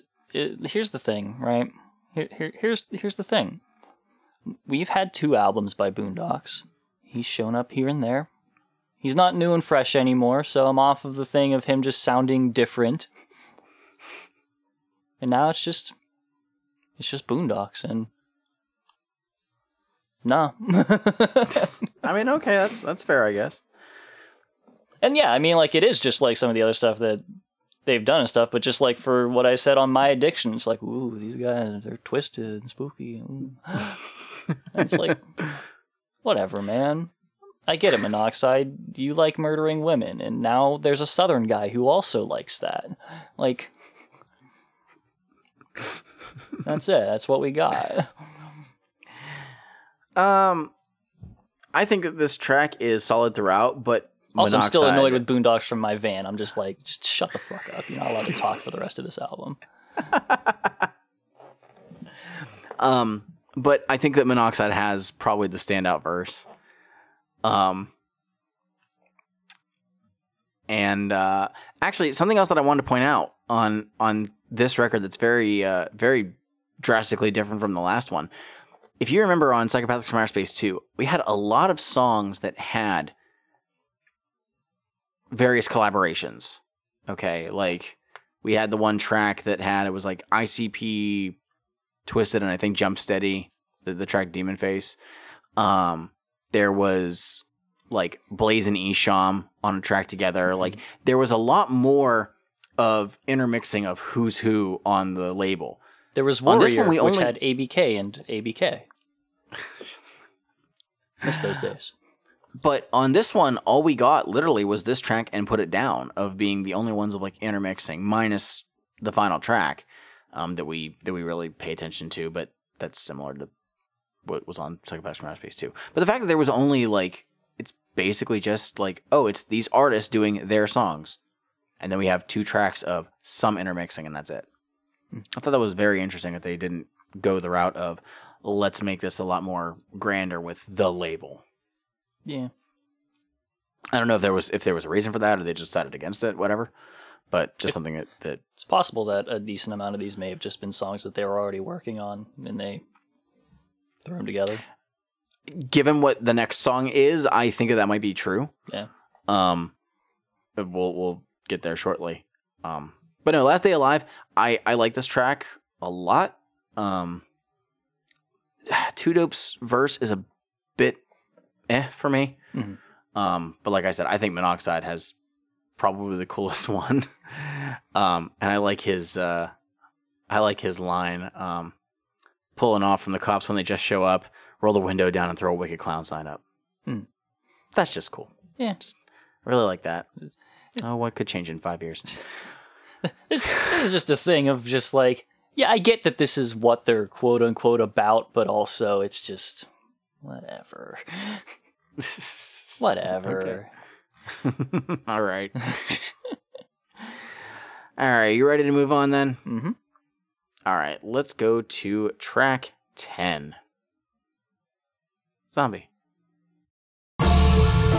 Several religious believe that once hell reaches its maximum capacity, the, the, the banished souls of the dead will be forced to return to their rotten bodies here on earth. They say these also angry souls May actually crawl from their graves and join us again among the living actual. Many actually believe this has already begun to happen. The most unthinkable outcome is coming to existence. Straight up on some horror science fiction. Here I sit with a hammer in my hand. Same hammer that I used on the porch to kill a man. Well, he looked like a man, but his face was half gone. And his eyes were all red, and he was crawling on the lawn. Tried to reach for me and bite me, so I popped him in his dome with a hammer in his forehead and watched his head explode. Sheer terror, I was spattered with blood and went into shock. Till I noticed 50 more of them coming around the block. Back inside, boarding up the doors. They're outside banging like they know that I'm the main course. Reinforce the windows. They're coming through in twos, 14 in the room. And I'm panicking like, what the fuck can I do? Overpowered and outnumbered, knowing that I'ma die. Till I stumble to the floor, thinking, how will I survive? When they're all around you, now you're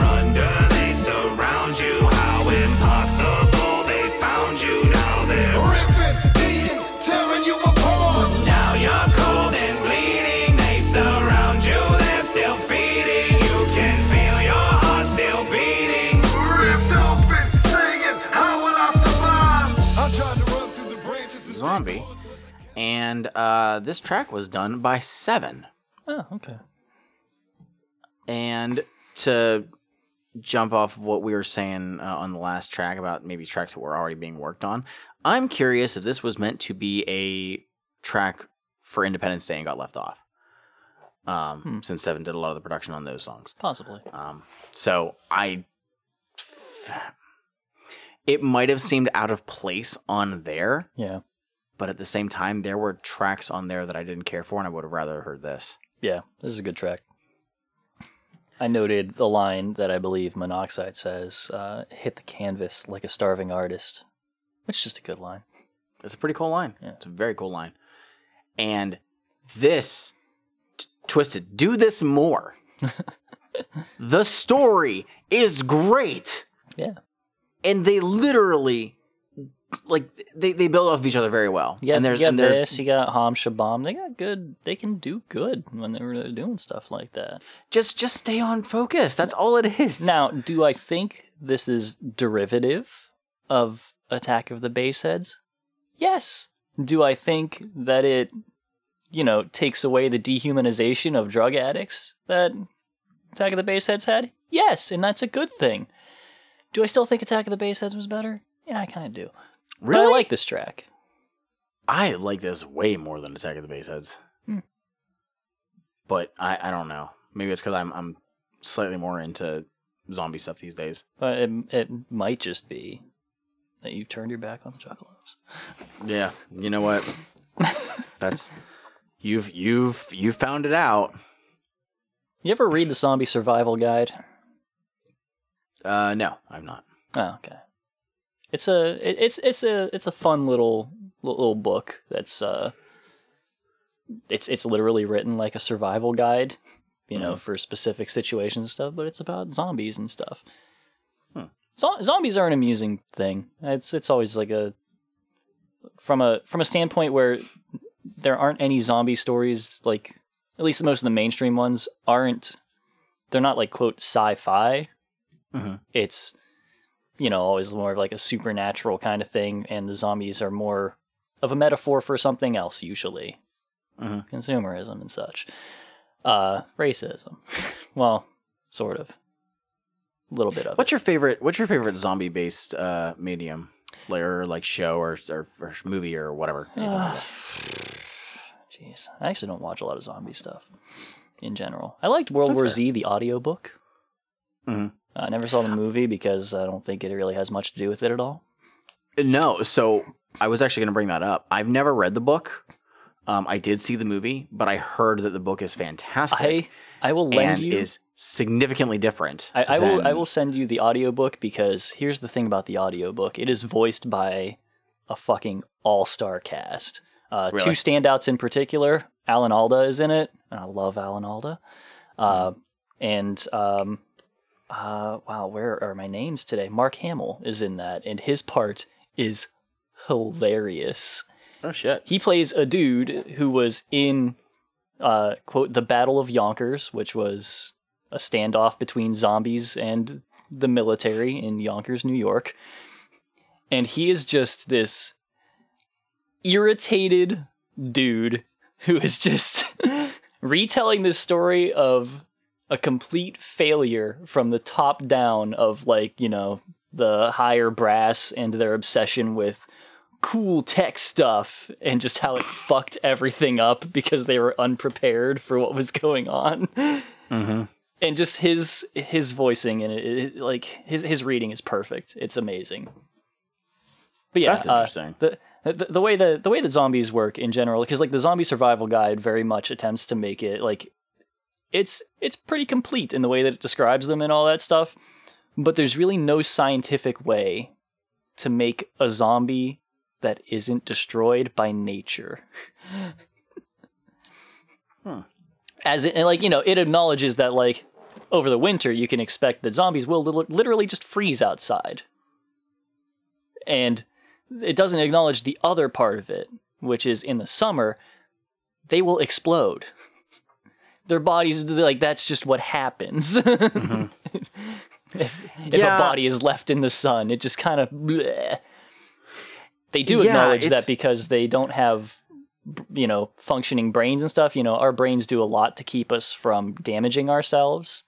Um, like it, it's kind of whenever people talk about like, yeah, you know, you're you're that you can unlock your full power and stuff like that. It's like, yeah, your brain is holding you back, but it's holding you back so your tendons don't snap. and that's part of the book. It's like it talks about like, yeah, they don't have that, so they can they just smack things really fucking hard. And it's like, yeah, but they can do that like five times before they can't move their arms anymore, and then they're just laying on the ground. yeah, I remember. I remember there was there was something, and it was like criticizing about how like zombies that like you're telling me that they can just like it looks like they're barely like reaching in and they're pulling out chunks of this person and and whatnot. Like Yeah. they're they're dead. They should be weak and all this stuff. and it's never really like explained like that in that medium. Yeah, I mean, that, and that's kind of the thing of why it's not science fiction. It's just, Mm-hmm. you know, Yeah, I I feel like I, I know that I saw what was the first really big one? Um, what Night of the Night of Living the Living Dead? Dead, yeah. Um, I believe I saw that one, which even even today is freaking like it's a crazy movie. It is.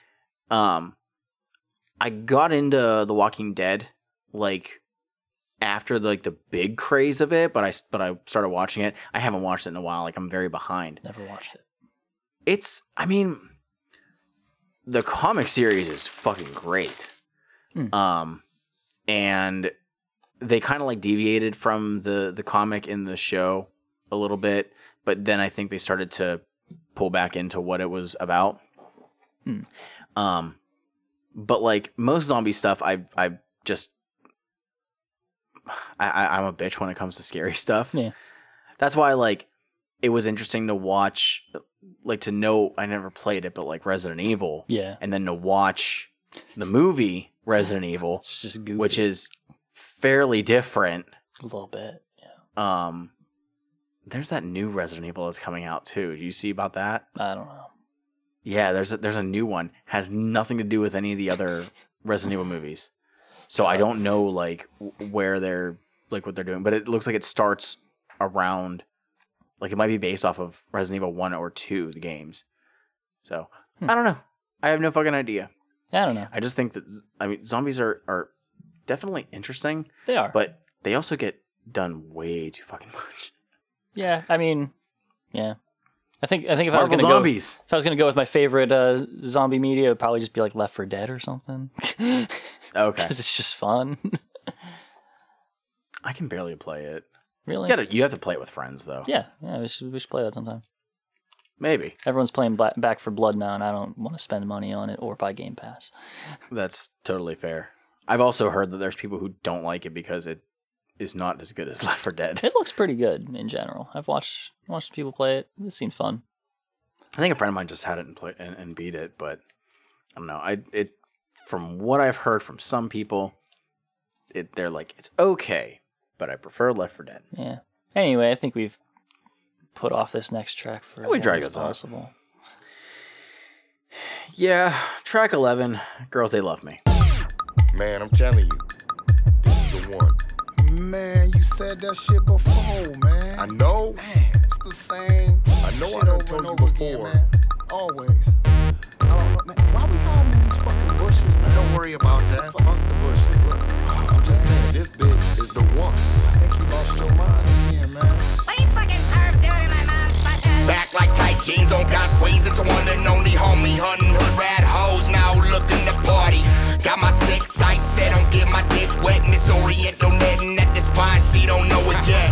Fuck the dumb shit. Sometimes you gotta pay. I'm bold, a couple twenties and I skied it on the face. It's okay, it won't matter in any case. Two minutes, get my money when she's staring at the motherfucking blade. Waited eight long days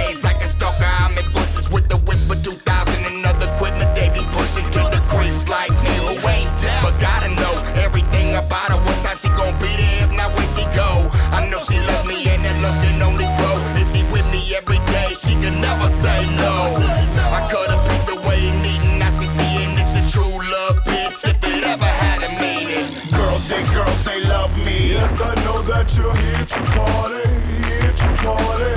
Girls, they girls, they love me. Please don't mind me, I'll move the bodies, move the bodies. Girls, they girls, they love me. Any place with my knife you're facing, knife I'm pacing. Girls, they girls, they love me. Time to slice your throat, girl, I'm waiting. No more chasing. I waited on my prey. Blaze. All right, so we got this track by Blaze. Your There's Dead ROC on the hook, and uh, this was also um, the music for this was done by ROC. Blaze Ya Dead Homie. He's he's hanging around the studio and he's like, I got gotta do another song. And he's coming up blank, right? And he's like, I gotta go find Jamie. Jamie's not around. he's like, shit, Oh don't no! have my regular guy. Oh no! I know what Looks you're over gonna in do. the corner. and he sees Boondox hanging out there. He's like, "Hey, Boondox, can you can you write me a track real quick?" And Boondox like, "Yeah, fam, I got you." Sorry, yeah, sure, buddy, I got y'all. Um, and so he writes this,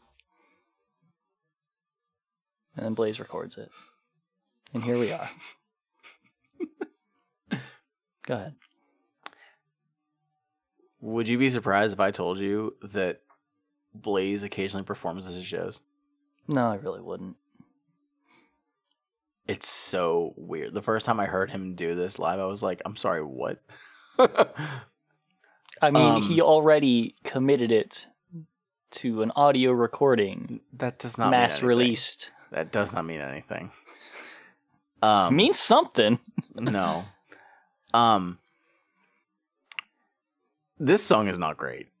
It it means The- the he was is- he was willing to have his name attached to this for longer than a live performance would be. Ugh, I. The beat for this is all right.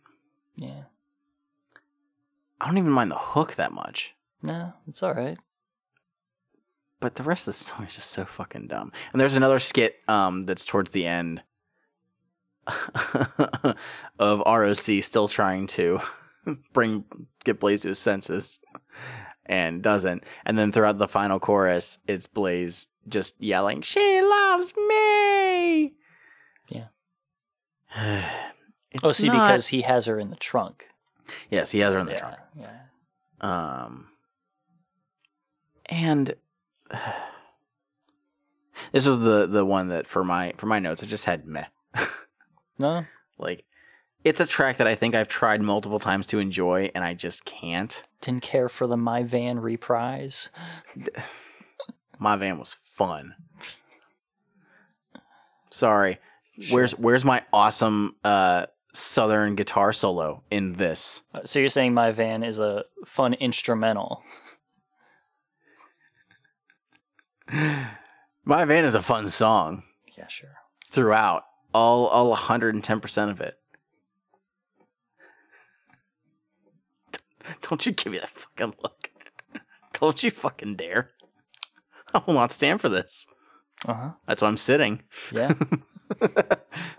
well, I don't think there's much more to say about this song. No, track 12, If I Was God. America has lost sight of God. The Bible says the wicked shall be turned into hell, and all nations that forget God. America has forgotten God. The more rapes there will be, the more muggings there will be, the more drugs there will be, the more murders there be. If I was God, I'd probably try to clear my brain, kick back up in the heavens and see what we can change. First off, I'd have no guns, just hand to hand combat. Only the strong survive like cavemen. I like that. If I was God, the sun would blink from time to time and black out. I'd introduce a newest rider, put Easy E back out. I'd fucking ride up in the sky, up on a cloud, floating around, both granting wishes and throwing lightning bolts down. If I was God, I'd show up and host Saturday Night Live just to freak 'em out let everybody know I'm alive. If I was God, I'd explode every crooked preacher's head. Right then, when he's screaming and preaching, face all red. Pop! If I was God, I'd go and try to whip the devil's ass. But it probably ain't that easy, and I'd probably learn it fast. If I was God, I'd ride a dragon down to earth. Pull Bin Laden out the sand and fucking kill him myself. If I was God, I'd turn pop music upside down. So, If I Was God, it says it's Insane Clown Posse. It's just Violent J. And we got production from somebody different here. Oh. Because Genius is fucking wrong, bitches. Oh. It's got the wrong mic. We got Mike Peasy Wheezy Fosheezy on this bitch. That makes sense. It does because legit, this instrumental, this sounds like it was pulled from the Hell's Pit sessions. Yeah. Um, especially with that that guitar that shows up in the background. Mhm. So this track is literally just Violent J. He is doing one long verse. There's no there's no breaks. There's no hook. Nothing. Talking about what he would do if he was God. Yeah. So So he says let's take only. a look at some of the things here. well, he, he starts out with like only hand to hand combat, right? He says only mm-hmm. the strong survive. He's turning his back on the juggalos before Twiztid ever did.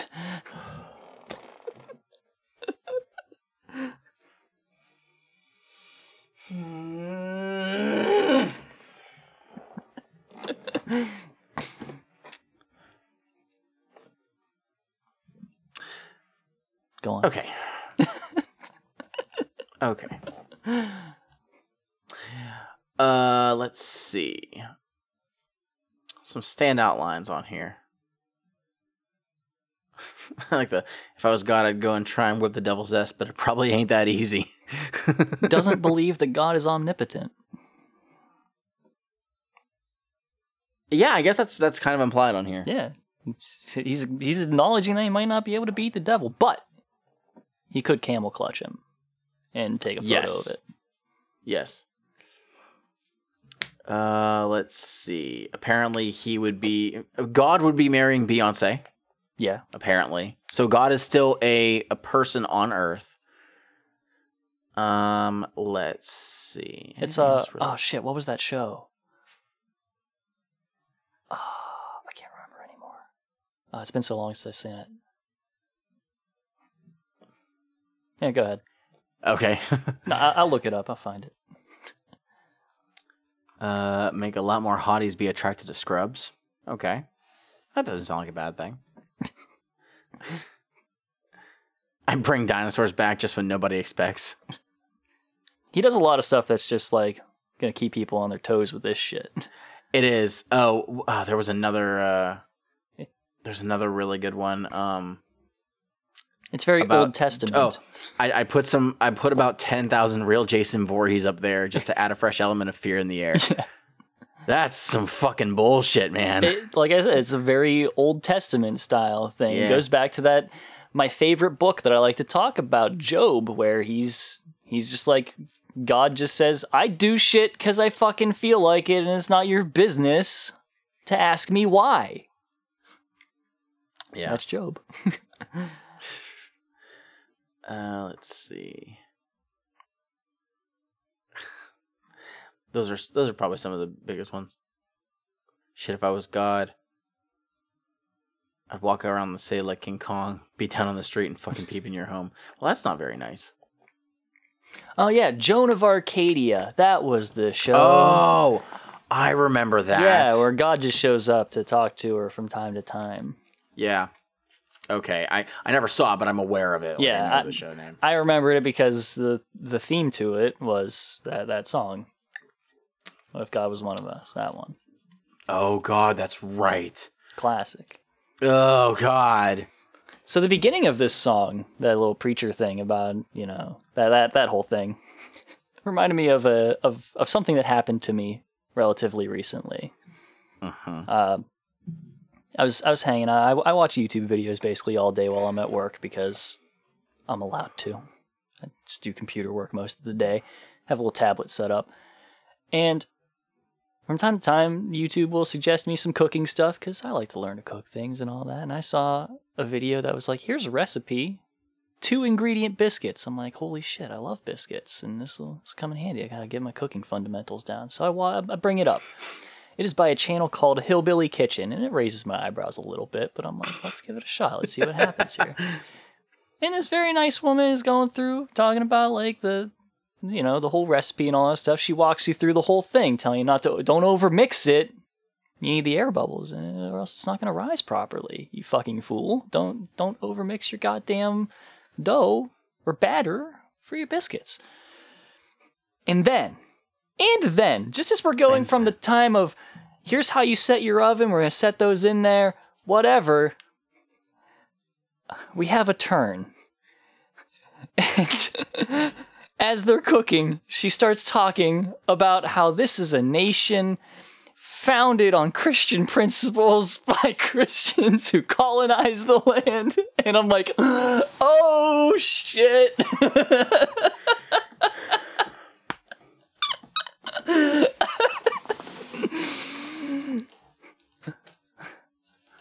fucking lost it. Like, like, and that's what I was reminded of with the intro to this. Okay. With that preacher talking about we've turned away from God and you know, all that stuff. So we've had now two songs where ICP is discussing about what if they were in some sort of power. Yeah, this does remind me of if I was a king. Yeah. Uh huh. Would ICP better be better as kings or as as God? Neither. Okay, that's fair. Yeah, I mean, he has like the same kind of things going on. Because if he was a king, I believe he was just kind of talking about like raining arrows on people out of nowhere because he's just that kind of bastard. yeah. It, it- what's interesting, like, it doesn't seem like an, almost any of the stuff that they would do as kings was good for other people. Mostly just themselves. Well, At he least does some of the stuff in this one. Well, I was- mean, he says better. if he was a king, us motherfuckers wouldn't have to worry about a damn thing. yeah. He's Hmm. Hmm. he got this bitch. Got this. bitch. Shit's under control. He got this bitch. Shit's under control. Well, do you know what's not under control by one's self? Uh, Boondox with track 13, Torn Possession. See if I can early assemble it, sir. Let's see if that's air precision got snapped to your last It's real. That's a real thing, dude. I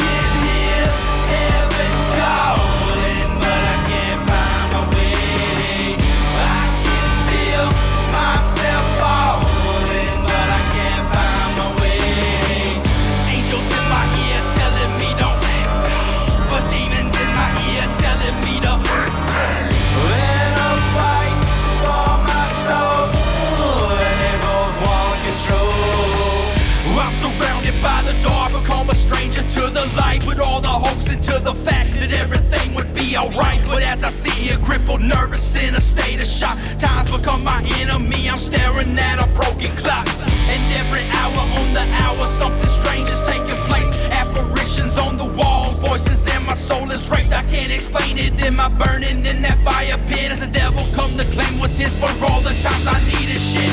I tried sleeping, but still I can feel it creeping. Call up the deacon, blood's leaking right from the ceiling. I hear the rain falling, tapping on my windowsill. Shadows crawling, babies crying, make it all seem so surreal. And what's that ticking in my head? I know for sure that I ain't dead. If that's the case, then why the fuck am I still sitting in my bed? I try to scream, but no sound, so I'm reaching for the phone. I need to call someone right now to tell me what's going on. I can hear heaven calling, This one, we got a different producer here. This was done by Kuma. Oh, okay. Nice to have him show up here. A lot of times, whenever I was looking at the title of this, uh, I just read Tom Possession. it, it just happens with an R next to an N all the time with me. Yeah, that's that's fair. So, is it? I think it's safe to say this is probably the the darkest song on this on the CD. I guess. I mean, what would arguably be worse? It depends on what you mean by dark, really. I think that anything. It's sure, it's sure, it's like about like an exorcism and stuff, and it's dark. Yeah. and, and well, potentially because there's some there's some stuff going on in it that's uh, unclear. Uh, I mean, you have like Last Day Alive, which is dark in like a societal way. Yeah, I think. I think for me, just anything that is like, uh, when it pertains to religious type Hmm. stuff, especially with things like with, with demons or, or or whatnot. You have my van, That- which is very dark to think about the fact that people enjoy that song.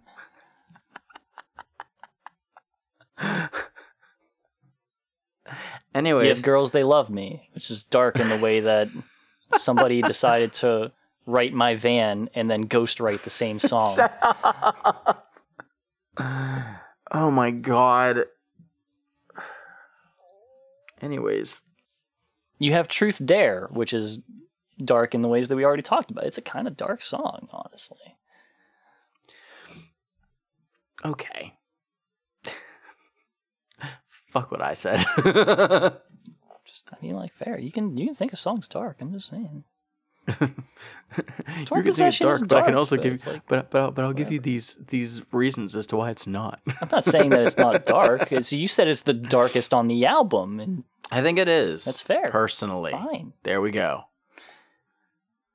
Um, but yeah, it's it's basically just him talking about how something is happening where he's at, but it also feels like he may be the namesake, uh, coming to be possessed, and um, I think it says towards the end that it's basically implied that he dies. That's Um, the thing. That's that's where it's strange, right?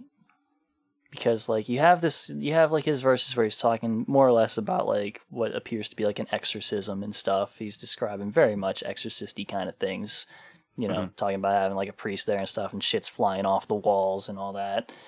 And uh, and then at the end, he talks about waking up in like a room and somebody's like injecting him and stuff. And I don't know if he's like just being like put down or if it's just like a thing of he's just being sedated or something. If the whole thing was just one big old drug trip, I don't know. I know what I'm saying?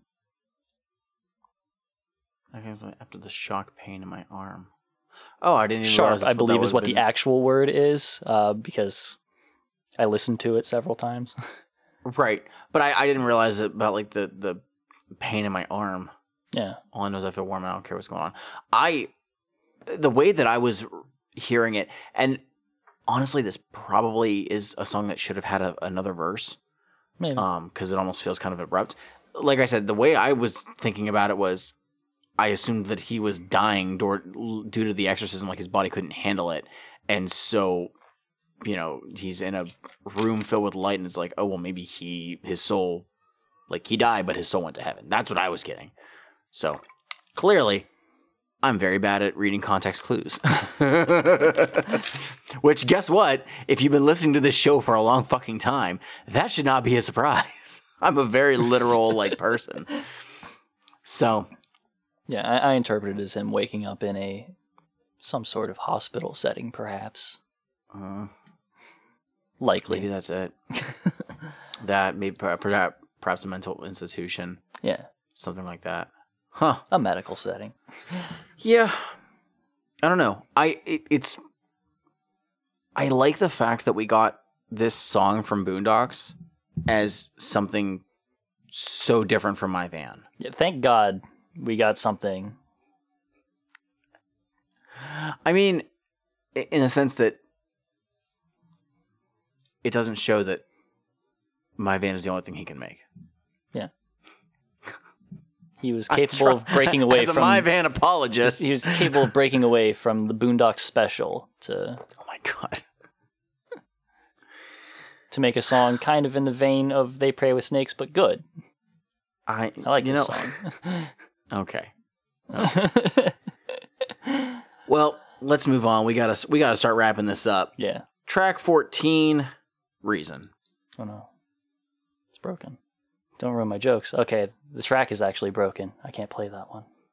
Damn. Anyway, here's the joke. Um, I don't have Hoobastank's The Reason. All I have is Crawling in the Dark, but the track isn't playing properly, so I can't do that.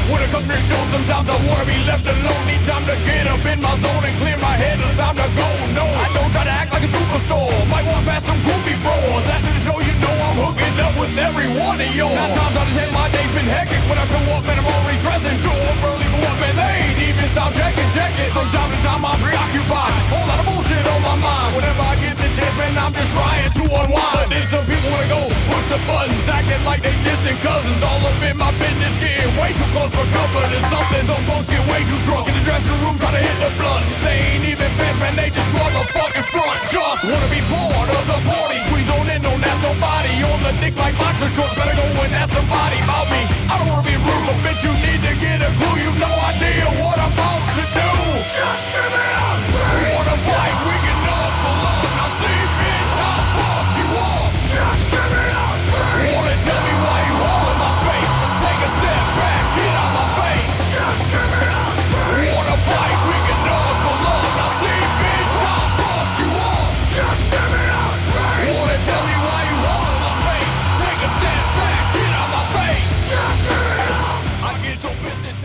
this is Motown Rage. It is. Another new signing by Psychopathic. Mhm. Uh, they were a rap metal style band from Detroit. Uh, at this point, they had already had, I think, one album under their belt, and I think that they had um, done some shows with ICP. I think they did some of the stuff like um, Big Ballas. They may have performed at Hallowicked as well. Um, so at this point, Juggalos were already like, s- at least Juggalos in the area were like kind of aware of who they were. Um, I don't really know if they were a Juggalo band per se, um, but this is heavier than anything we've heard from Zug Island. Yeah. Um, I mean, Zug Island was meant to just kind of sound like a grunge style band, but this is Yeah. fucking metal. And it's also more. Well, it's more coherent than anything we heard from Zug Island Part 2. oh, uh, the second album of Yeah. theirs. Yeah, fucking fuck 333. That goddamn all maybe three good songs on Like, it. it's, it's very easy to determine what this is about. This is a. This is a dumb angry guy song. Yeah. That's that's what it is. It's it's a nu metal song. well, I mean, here's the like, I mean, like I've you can hear nu metal people like go at least a little bit deeper into that. This is just an angry dumb man. This is that's what this is. this is this is uh, Angry dumb man. th- this is Five Finger Death Punch without all the other shit you have to deal with with Five Finger Death Punch. So this is better Five Finger Death Punch. kind of, yeah. Whoa! They also still have like some pretty good guitar work on it too. It's nice. Got some cool riffs. That that that lick is cool. It's always good to hear that Razor stuff. Ray is the is the guitarist. Hmm. Um, so we have, I think we've seen him on some stuff before, but we're for sure seeing him here, and we will see him on some other stuff um, outside of Motown Rage in the future, Hmm. um, which is pretty cool. I will say, uh, there's it's just classic psychopathic rock production where it's just all the punch is fucking removed from it. Drives me Th- okay. I was hoping that it wasn't just me. oh no, that there's there's no punch in this. Oh, the snare the snare That- is not the problem. Really? Really, the That's snare is not thinking. the problem because nothing else is punching in it either. That bass is barely fucking there in the mix. Okay. It's not banging at was- all. The snare is cranked up tight as fuck. Like it is. Okay. and that's just a thing was- that some people do. because I was wondering, like that's that is the only real gripe that I have with this song is it does not feel like it like it's full. No, it it feels doesn't. very very stifled for some reason. Sounds like it's And all compressed down but, I mean, shit. But the guitar sounds great. Mm-hmm. I think the guitar is awesome, especially whenever you get to the solo. You can hear every fucking bit of it. But but man, the the drums mostly is just like there is something that I'm not getting out of it and it really disappoints me. so, Mike, um, there's a CD that I that I had a while back. It was a burned CD of Nightwish, their album Once, right? Okay. This CD was burned forever ago. This was like at the advent of burning CDs being a thing. Whenever CDR drives were separate from the drives that played the CDs. um, and it was prior to uh, us having any understanding of what compression means. Mhm. So, you know, naturally, we just wanted our music to be the smallest file possible because you could fit more because hard drives were tiny back then. Mm-hmm. And so when you listen to it, it has zero punch whatsoever because everything's compressed as shit. Nothing's banging in your fucking ears. And years later, I bought my own copy of Nightwish's once and I put it in. And I was like, holy fuck, it's an entire new experience. and that's basically what this is. This is the, uh, this is the fucking compressed to shit MP3 file of Motown Rage. Which is sad because it shouldn't be. Like Yeah. that's just how it sounds and that's disappointing. Like But I mean, the first thing that I me, the did notice was how tight that fucking snare was cranked because it is hilarious. It's not bad. Like it can it can sound fine. It does sound okay. It's just yeah, the mix is really Yeah, the big problem. His voice sounds it's just alright. a yeah i mean it's just a bummer because actually out of out of most of the songs on here because I did rip this in lossless format. Mhm. Um, this has like one of the largest files. Like it is so fucking big. So the fact that they compress it on their own like that is such a bummer. It's just a bad because mix. I like because I really like this track, Yep. and where they did release one album uh, with Psychopathic. Yeah. Uh, I think in I think it was in early 2009. I could be wrong. I mean, they'd only Um, released like one album prior to this, right? Yes. Yeah, they they didn't have like anything else going on, so it's like they weren't really settled in on stuff. So maybe they didn't have No, like so- a a good studio to work with. Maybe I don't know, but it was. But I mean, this was produced by them and Mike Clark. Hmm. So I don't. I don't know. Damn Um, now, granted, the next album or, or the album of theirs, um, I do have it. We will eventually cover it. Um, it's hard to find that album these days, Hmm. and I managed to find a second copy um, earlier this year for God, what I spent? I think I only spent like eight bucks on it, which is insane because copies for this go for like fifty dollars or more now. Um, and I bought it and sent it to Roach Coach. Ah, yeah. Still waiting to see if they decide they want to cover it because I think it'd be really really cool. Um, so uh, Roach Coach, if you guys are listening, just just just saying, it's there. It should be on the long list. yeah, uh, there's there's not really a whole lot to talk about with this, like aside from just every. I mean, we've already said everything that there is to say. And the next time we cover it, uh, unless they have something different to say in lyrics wise, we won't have much to say about them then either.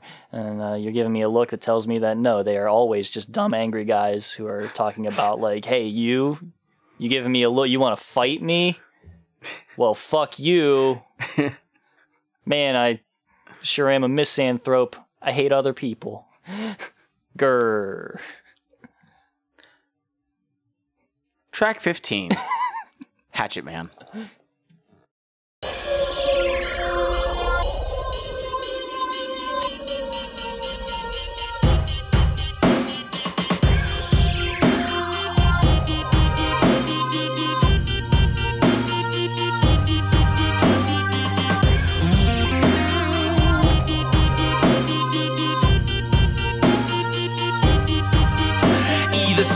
Off my neck on my chain, that wicked bling, or tatted on my skin when I represent this hatchet man. I accomplish anything. I step up to the mic in them stage lights, say hit it right, transform me from the ordinary zero into pimp tight with nothing in my way but a brighter day. I'm making history with that running man up in my plan. My name won't be no mystery, cause I got this shit on lock you can put that on my hatchet, just like death and fucking taxes. They gon' always be a psychopathic. My hatchet swinging in the wind like some old dude's nuts. Look at it wrong, you best be throwing them things up. My hatchet, I sharpen that boy like regularly. You thought it'd be whistling, that's just how the fuck it's gonna be. Unless you ain't a juggalo or throwing that hatchet up, you might catch a nut. Ripping old school and new juggalos, don't give a fuck. No fine print needed to see what the fuck is going down. Yeah, you, you hold your shit up. We need you just like y'all need us too. Hold them up round here. We hold them up. We hold them up. We swing them side to side. We hold the hatchets high. We hold them up. We hold them up. We swing them side to side. All right, this track is eight minutes and 25 seconds long. Big posse cut ending. I imagine that they intended this to be like a big hit for like gatherings and stuff like that. Have everybody up on stage doing their things and stuff, but I personally don't see it, which is why I imagine it was probably a huge fucking gathering hit and everybody loved it. But I don't know. This doesn't fucking. It's it's whatever. But this does have something in it that I feel is relevant to right now. In fact, uh, th- this track is is where I see a lot of why the split between psychopathic and MNE comes off in such a like weird toxic way. And I'm being serious about this. You're giving me this look like you think that I'm like gonna go off on say some shit and you're gonna be like, oh my god, shut up. But no, I mean I'm being serious here because there's so much in that's contained in this song of that you know if you're not with us you're against us kind of shit that's it's it's throughout this um and it's packed into family tracks aside from this. Like all the ones that they do that are of this style have that that vibe to them. So it's kind of like bound to happen.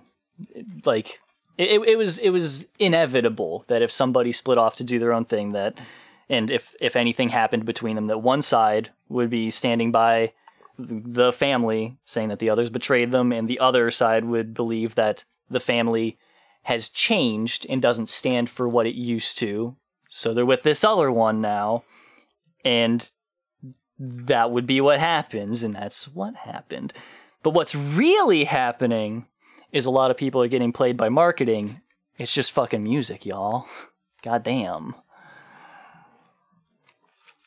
that's it that's It's not, Man. it's not just music for a lot of people. That's the thing. Yeah, it's a shame. It's and and this is this is honestly a big. It, it's it's it's weird to think about it now because it's not like something that we've been as like forward about recently, especially like after after we started adding the other artists into what we do. Um, you know, early on when we were talking about, you know, what is it that's appealing to these people? You know, what is it about this music that is, for some reason, getting such a diehard fan base? And I think that obviously, yes, the people who were involved in, say, the first six Joker's cards, okay, they listened to that so close to heart.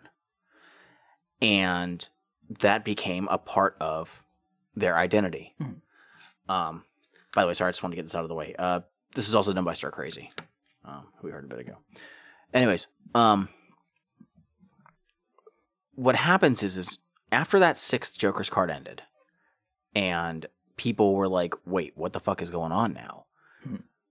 You know, are we? You know, is ICP still making music? I thought I thought the world was supposed to end and all this shit. You had the people who, after the Wraith was done, and then you had Hell's Pit. Some people were still around by then. And then the calm, and people were like, "What the fuck is this?" And people started to drop off. There are people who will not acknowledge anything after the Wraith Shangri La. There are mm-hmm. some people who won't acknowledge that album because it was completely different than what they expected, what they thought was going to happen. Yeah. Then having other artists join into this collective similar artists, mind you, having Blaze, having Twiztid, and continue on to that and say, well, now we're all making music for you guys. Yeah. It's one thing when an artist makes music because they want to make music. Mm-hmm. And it's it's different whenever you have, say, an artist who has a big label backing them, mm-hmm. who says, okay, you're on this contract. You have three albums with us. Okay. Yeah. Album's out. Great. You tour. Awesome. Two years later, we want a new record. Yeah. Psychopathic was not run that way. No. They were run by the way of, okay, you're with us. Here's what we would like to do. You know, take your time if you can't, if you, if you want, but hmm. we'd like to have an album around this time. We have artists who are just there and it's run as a quote unquote family that's much more loosely structured. But these are all people who are making music strictly for a collective amount of people, these these specific people.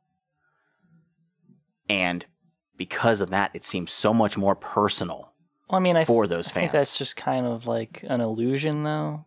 They are just making But- music for themselves. Like they're making music that they want to make, and any connection beyond that is uh, just a thing that they fostered. They absolutely fostered this themselves. Like they, you know, they 100%. wanted that to happen, but it's still a mistake on the side of fans to let that happen because here's a thing. I agree. Violent J, he's not your friend.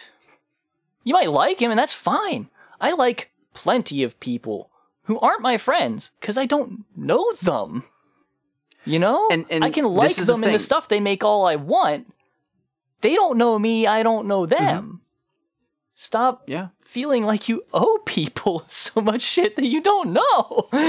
well that's and that's the thing it's it's why it's so very difficult nowadays to look at social media and when people are talking about you know like when when Twiztid's new album came out this year when unlikely prescription came out and there's people who are like this is garbage. It sounds nothing like the their their good shit before they turn their backs on us you know? Look at when when yum yum bedlam came out and they're like why the fuck would icp have an album that has all these producer tags and shit? That's not what we want.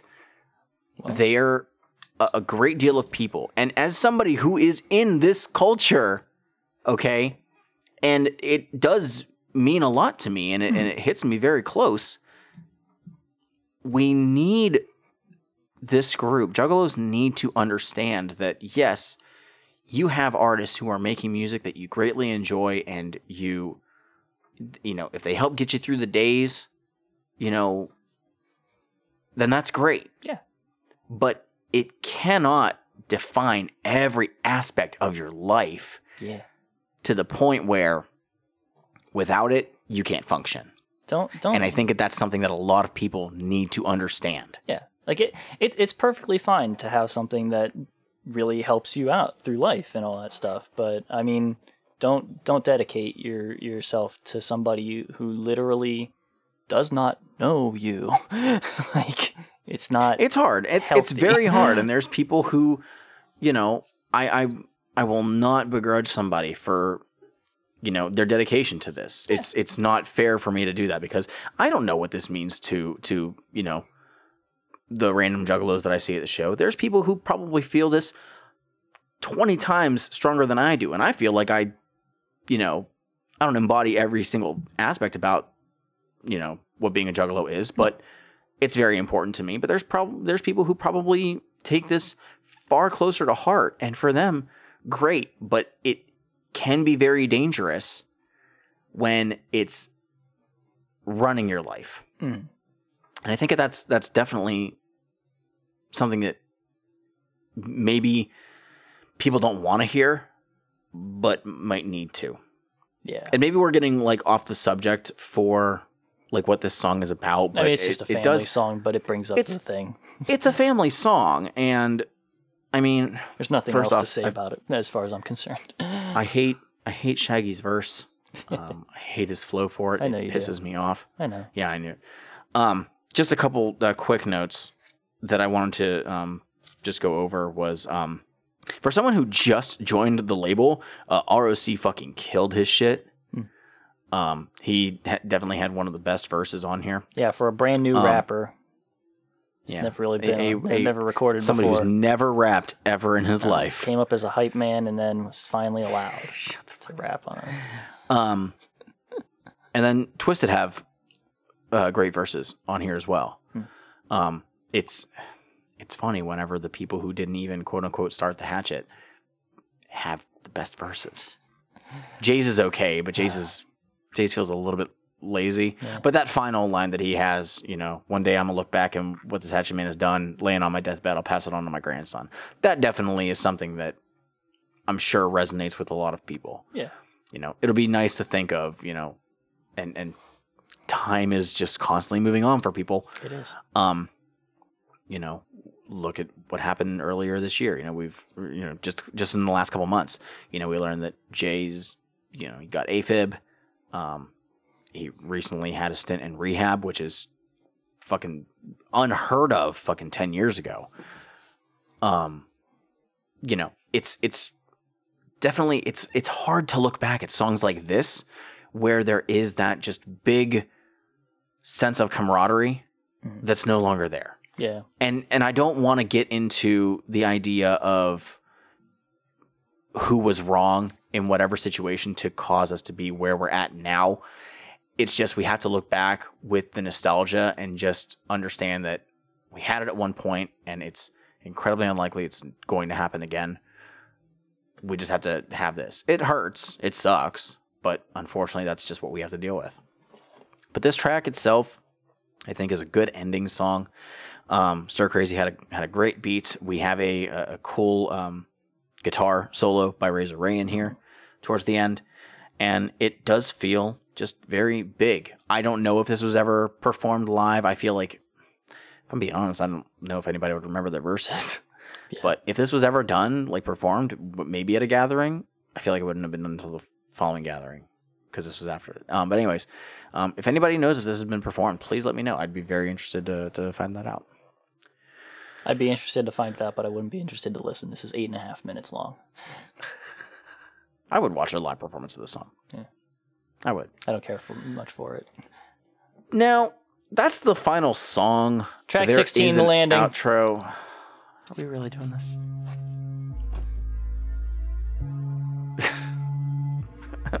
My note was different. Oh, my note just said space again. Yeah. Well, mine said it's an outro. And guess what? It's an outro. There's nothing else about it. So I guess we can just do our spiel here Yeah, because fuck it. Um, I, I'd keep uh, Truth Dare. Uh, I'd keep uh, Zombie. I guess I'd keep keep Tom Possession. All right. Um, mine are.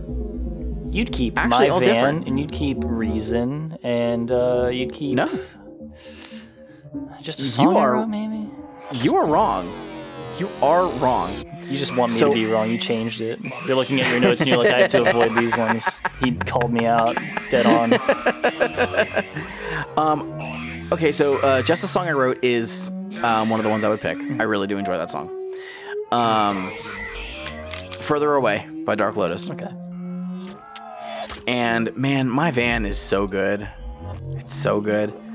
Um, I think I'm actually gonna go with Put It Down. I think that's the one I'm gonna go with. Um, and I know that you're removing my van. Yeah. Get it out of the way. Well, I mean, it's Uh, that or Girls They Love Me. Either way, I'm removing a Boondox song. That's I, I- I'm getting rid of Girls They Love Me. I'll get rid So- of both of them. There we go.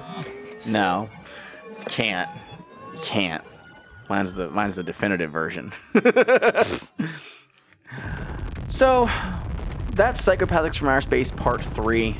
In my opinion, I think that this is the best out of the Psychopathics from Outer Space series because it doesn't, in my opinion, have um, as much garbage filler like the second one does. Um, what's interesting is this had nobody outside of psychopathic with the exception of the the Bryan Abrams tiny feature. Um you know we had some people outside of psychopathic on um outer space 2 and the, the first one. Um this is the last psychopathics from outer space album that we've had Thank God. um for for so 2007 so we're 14 years since having one which is crazy to me now You said that uh, Um, you know that, that this is probably the best psychopathics from outer space, and I agree. Uh, and before you said the uh, thing about it, about there not being another one, I was going to say, please don't make me listen to another fucking psychopathics from outer space. And My thing is, so last year in April, there was supposed to be a tour. There was supposed to be another Wicked Clowns from Outer Space tour. And I think there was a lot of talk that maybe there'd be another Psychopathics from Outer Space album, which would be very weird given that the only yeah, people on the label on the are label. ICP and Ouija Macc. Yeah. Maybe Big Hoodoo. I don't know what he was doing that day. Um, but the tour got canceled because of COVID yeah, and I don't know if they're going to revisit this series. I feel like probably not, just because the majority of the label again has left. yeah. But I mean, that's that's what we have. Um, I like I said, I think this is probably my favorite of the three. Um, a lot of people still hold the first one in very high regard, which is fair. I get it. Um, I have never once heard anybody say that Psychopaths from Outer Space Part Two is their favorite. But you, fine listener, you can tell us where you would rank this among the other psychopaths from outer space. You can tell us your favorites. You can tell us which songs are garbage as long as it's not my van. You can do that by reaching to us on social media. Like our Facebook, Juggalo Judgment. our Twitter, At Juggalo Judgment. Instagram. Juggalo Judgment. You can send us a pretty long message through the email. juggalojudgment at gmail.com. If you have the desire to monetarily support us, you can do that on our Patreon. Patreon.com slash juggalo judgment. If you don't want to monetarily support us, but you still do want to listen to the uh, monthly, well, by two, two time the song request things that we do after every episode. Now, I guess that we're going to be monthly, but now we're just going to do it after every episode whenever we have them. Uh, We'll you can also find those that on that very same Patreon for free. The posts are available to everybody, uh, and we will be posting them, you know, on our things as well. So we'll have the links to them and all that stuff. You can go listen. Yep. Go ahead and check out the the link tree. That's pretty much everywhere. You can join our Discord if you'd like, and if you subscribe to the Patreon at the appropriate levels, you get more benefits that are available in the Discord. If you remember to, you know, do the Discord integration stuff that you have to do, go on to Patreon to find out how to do that.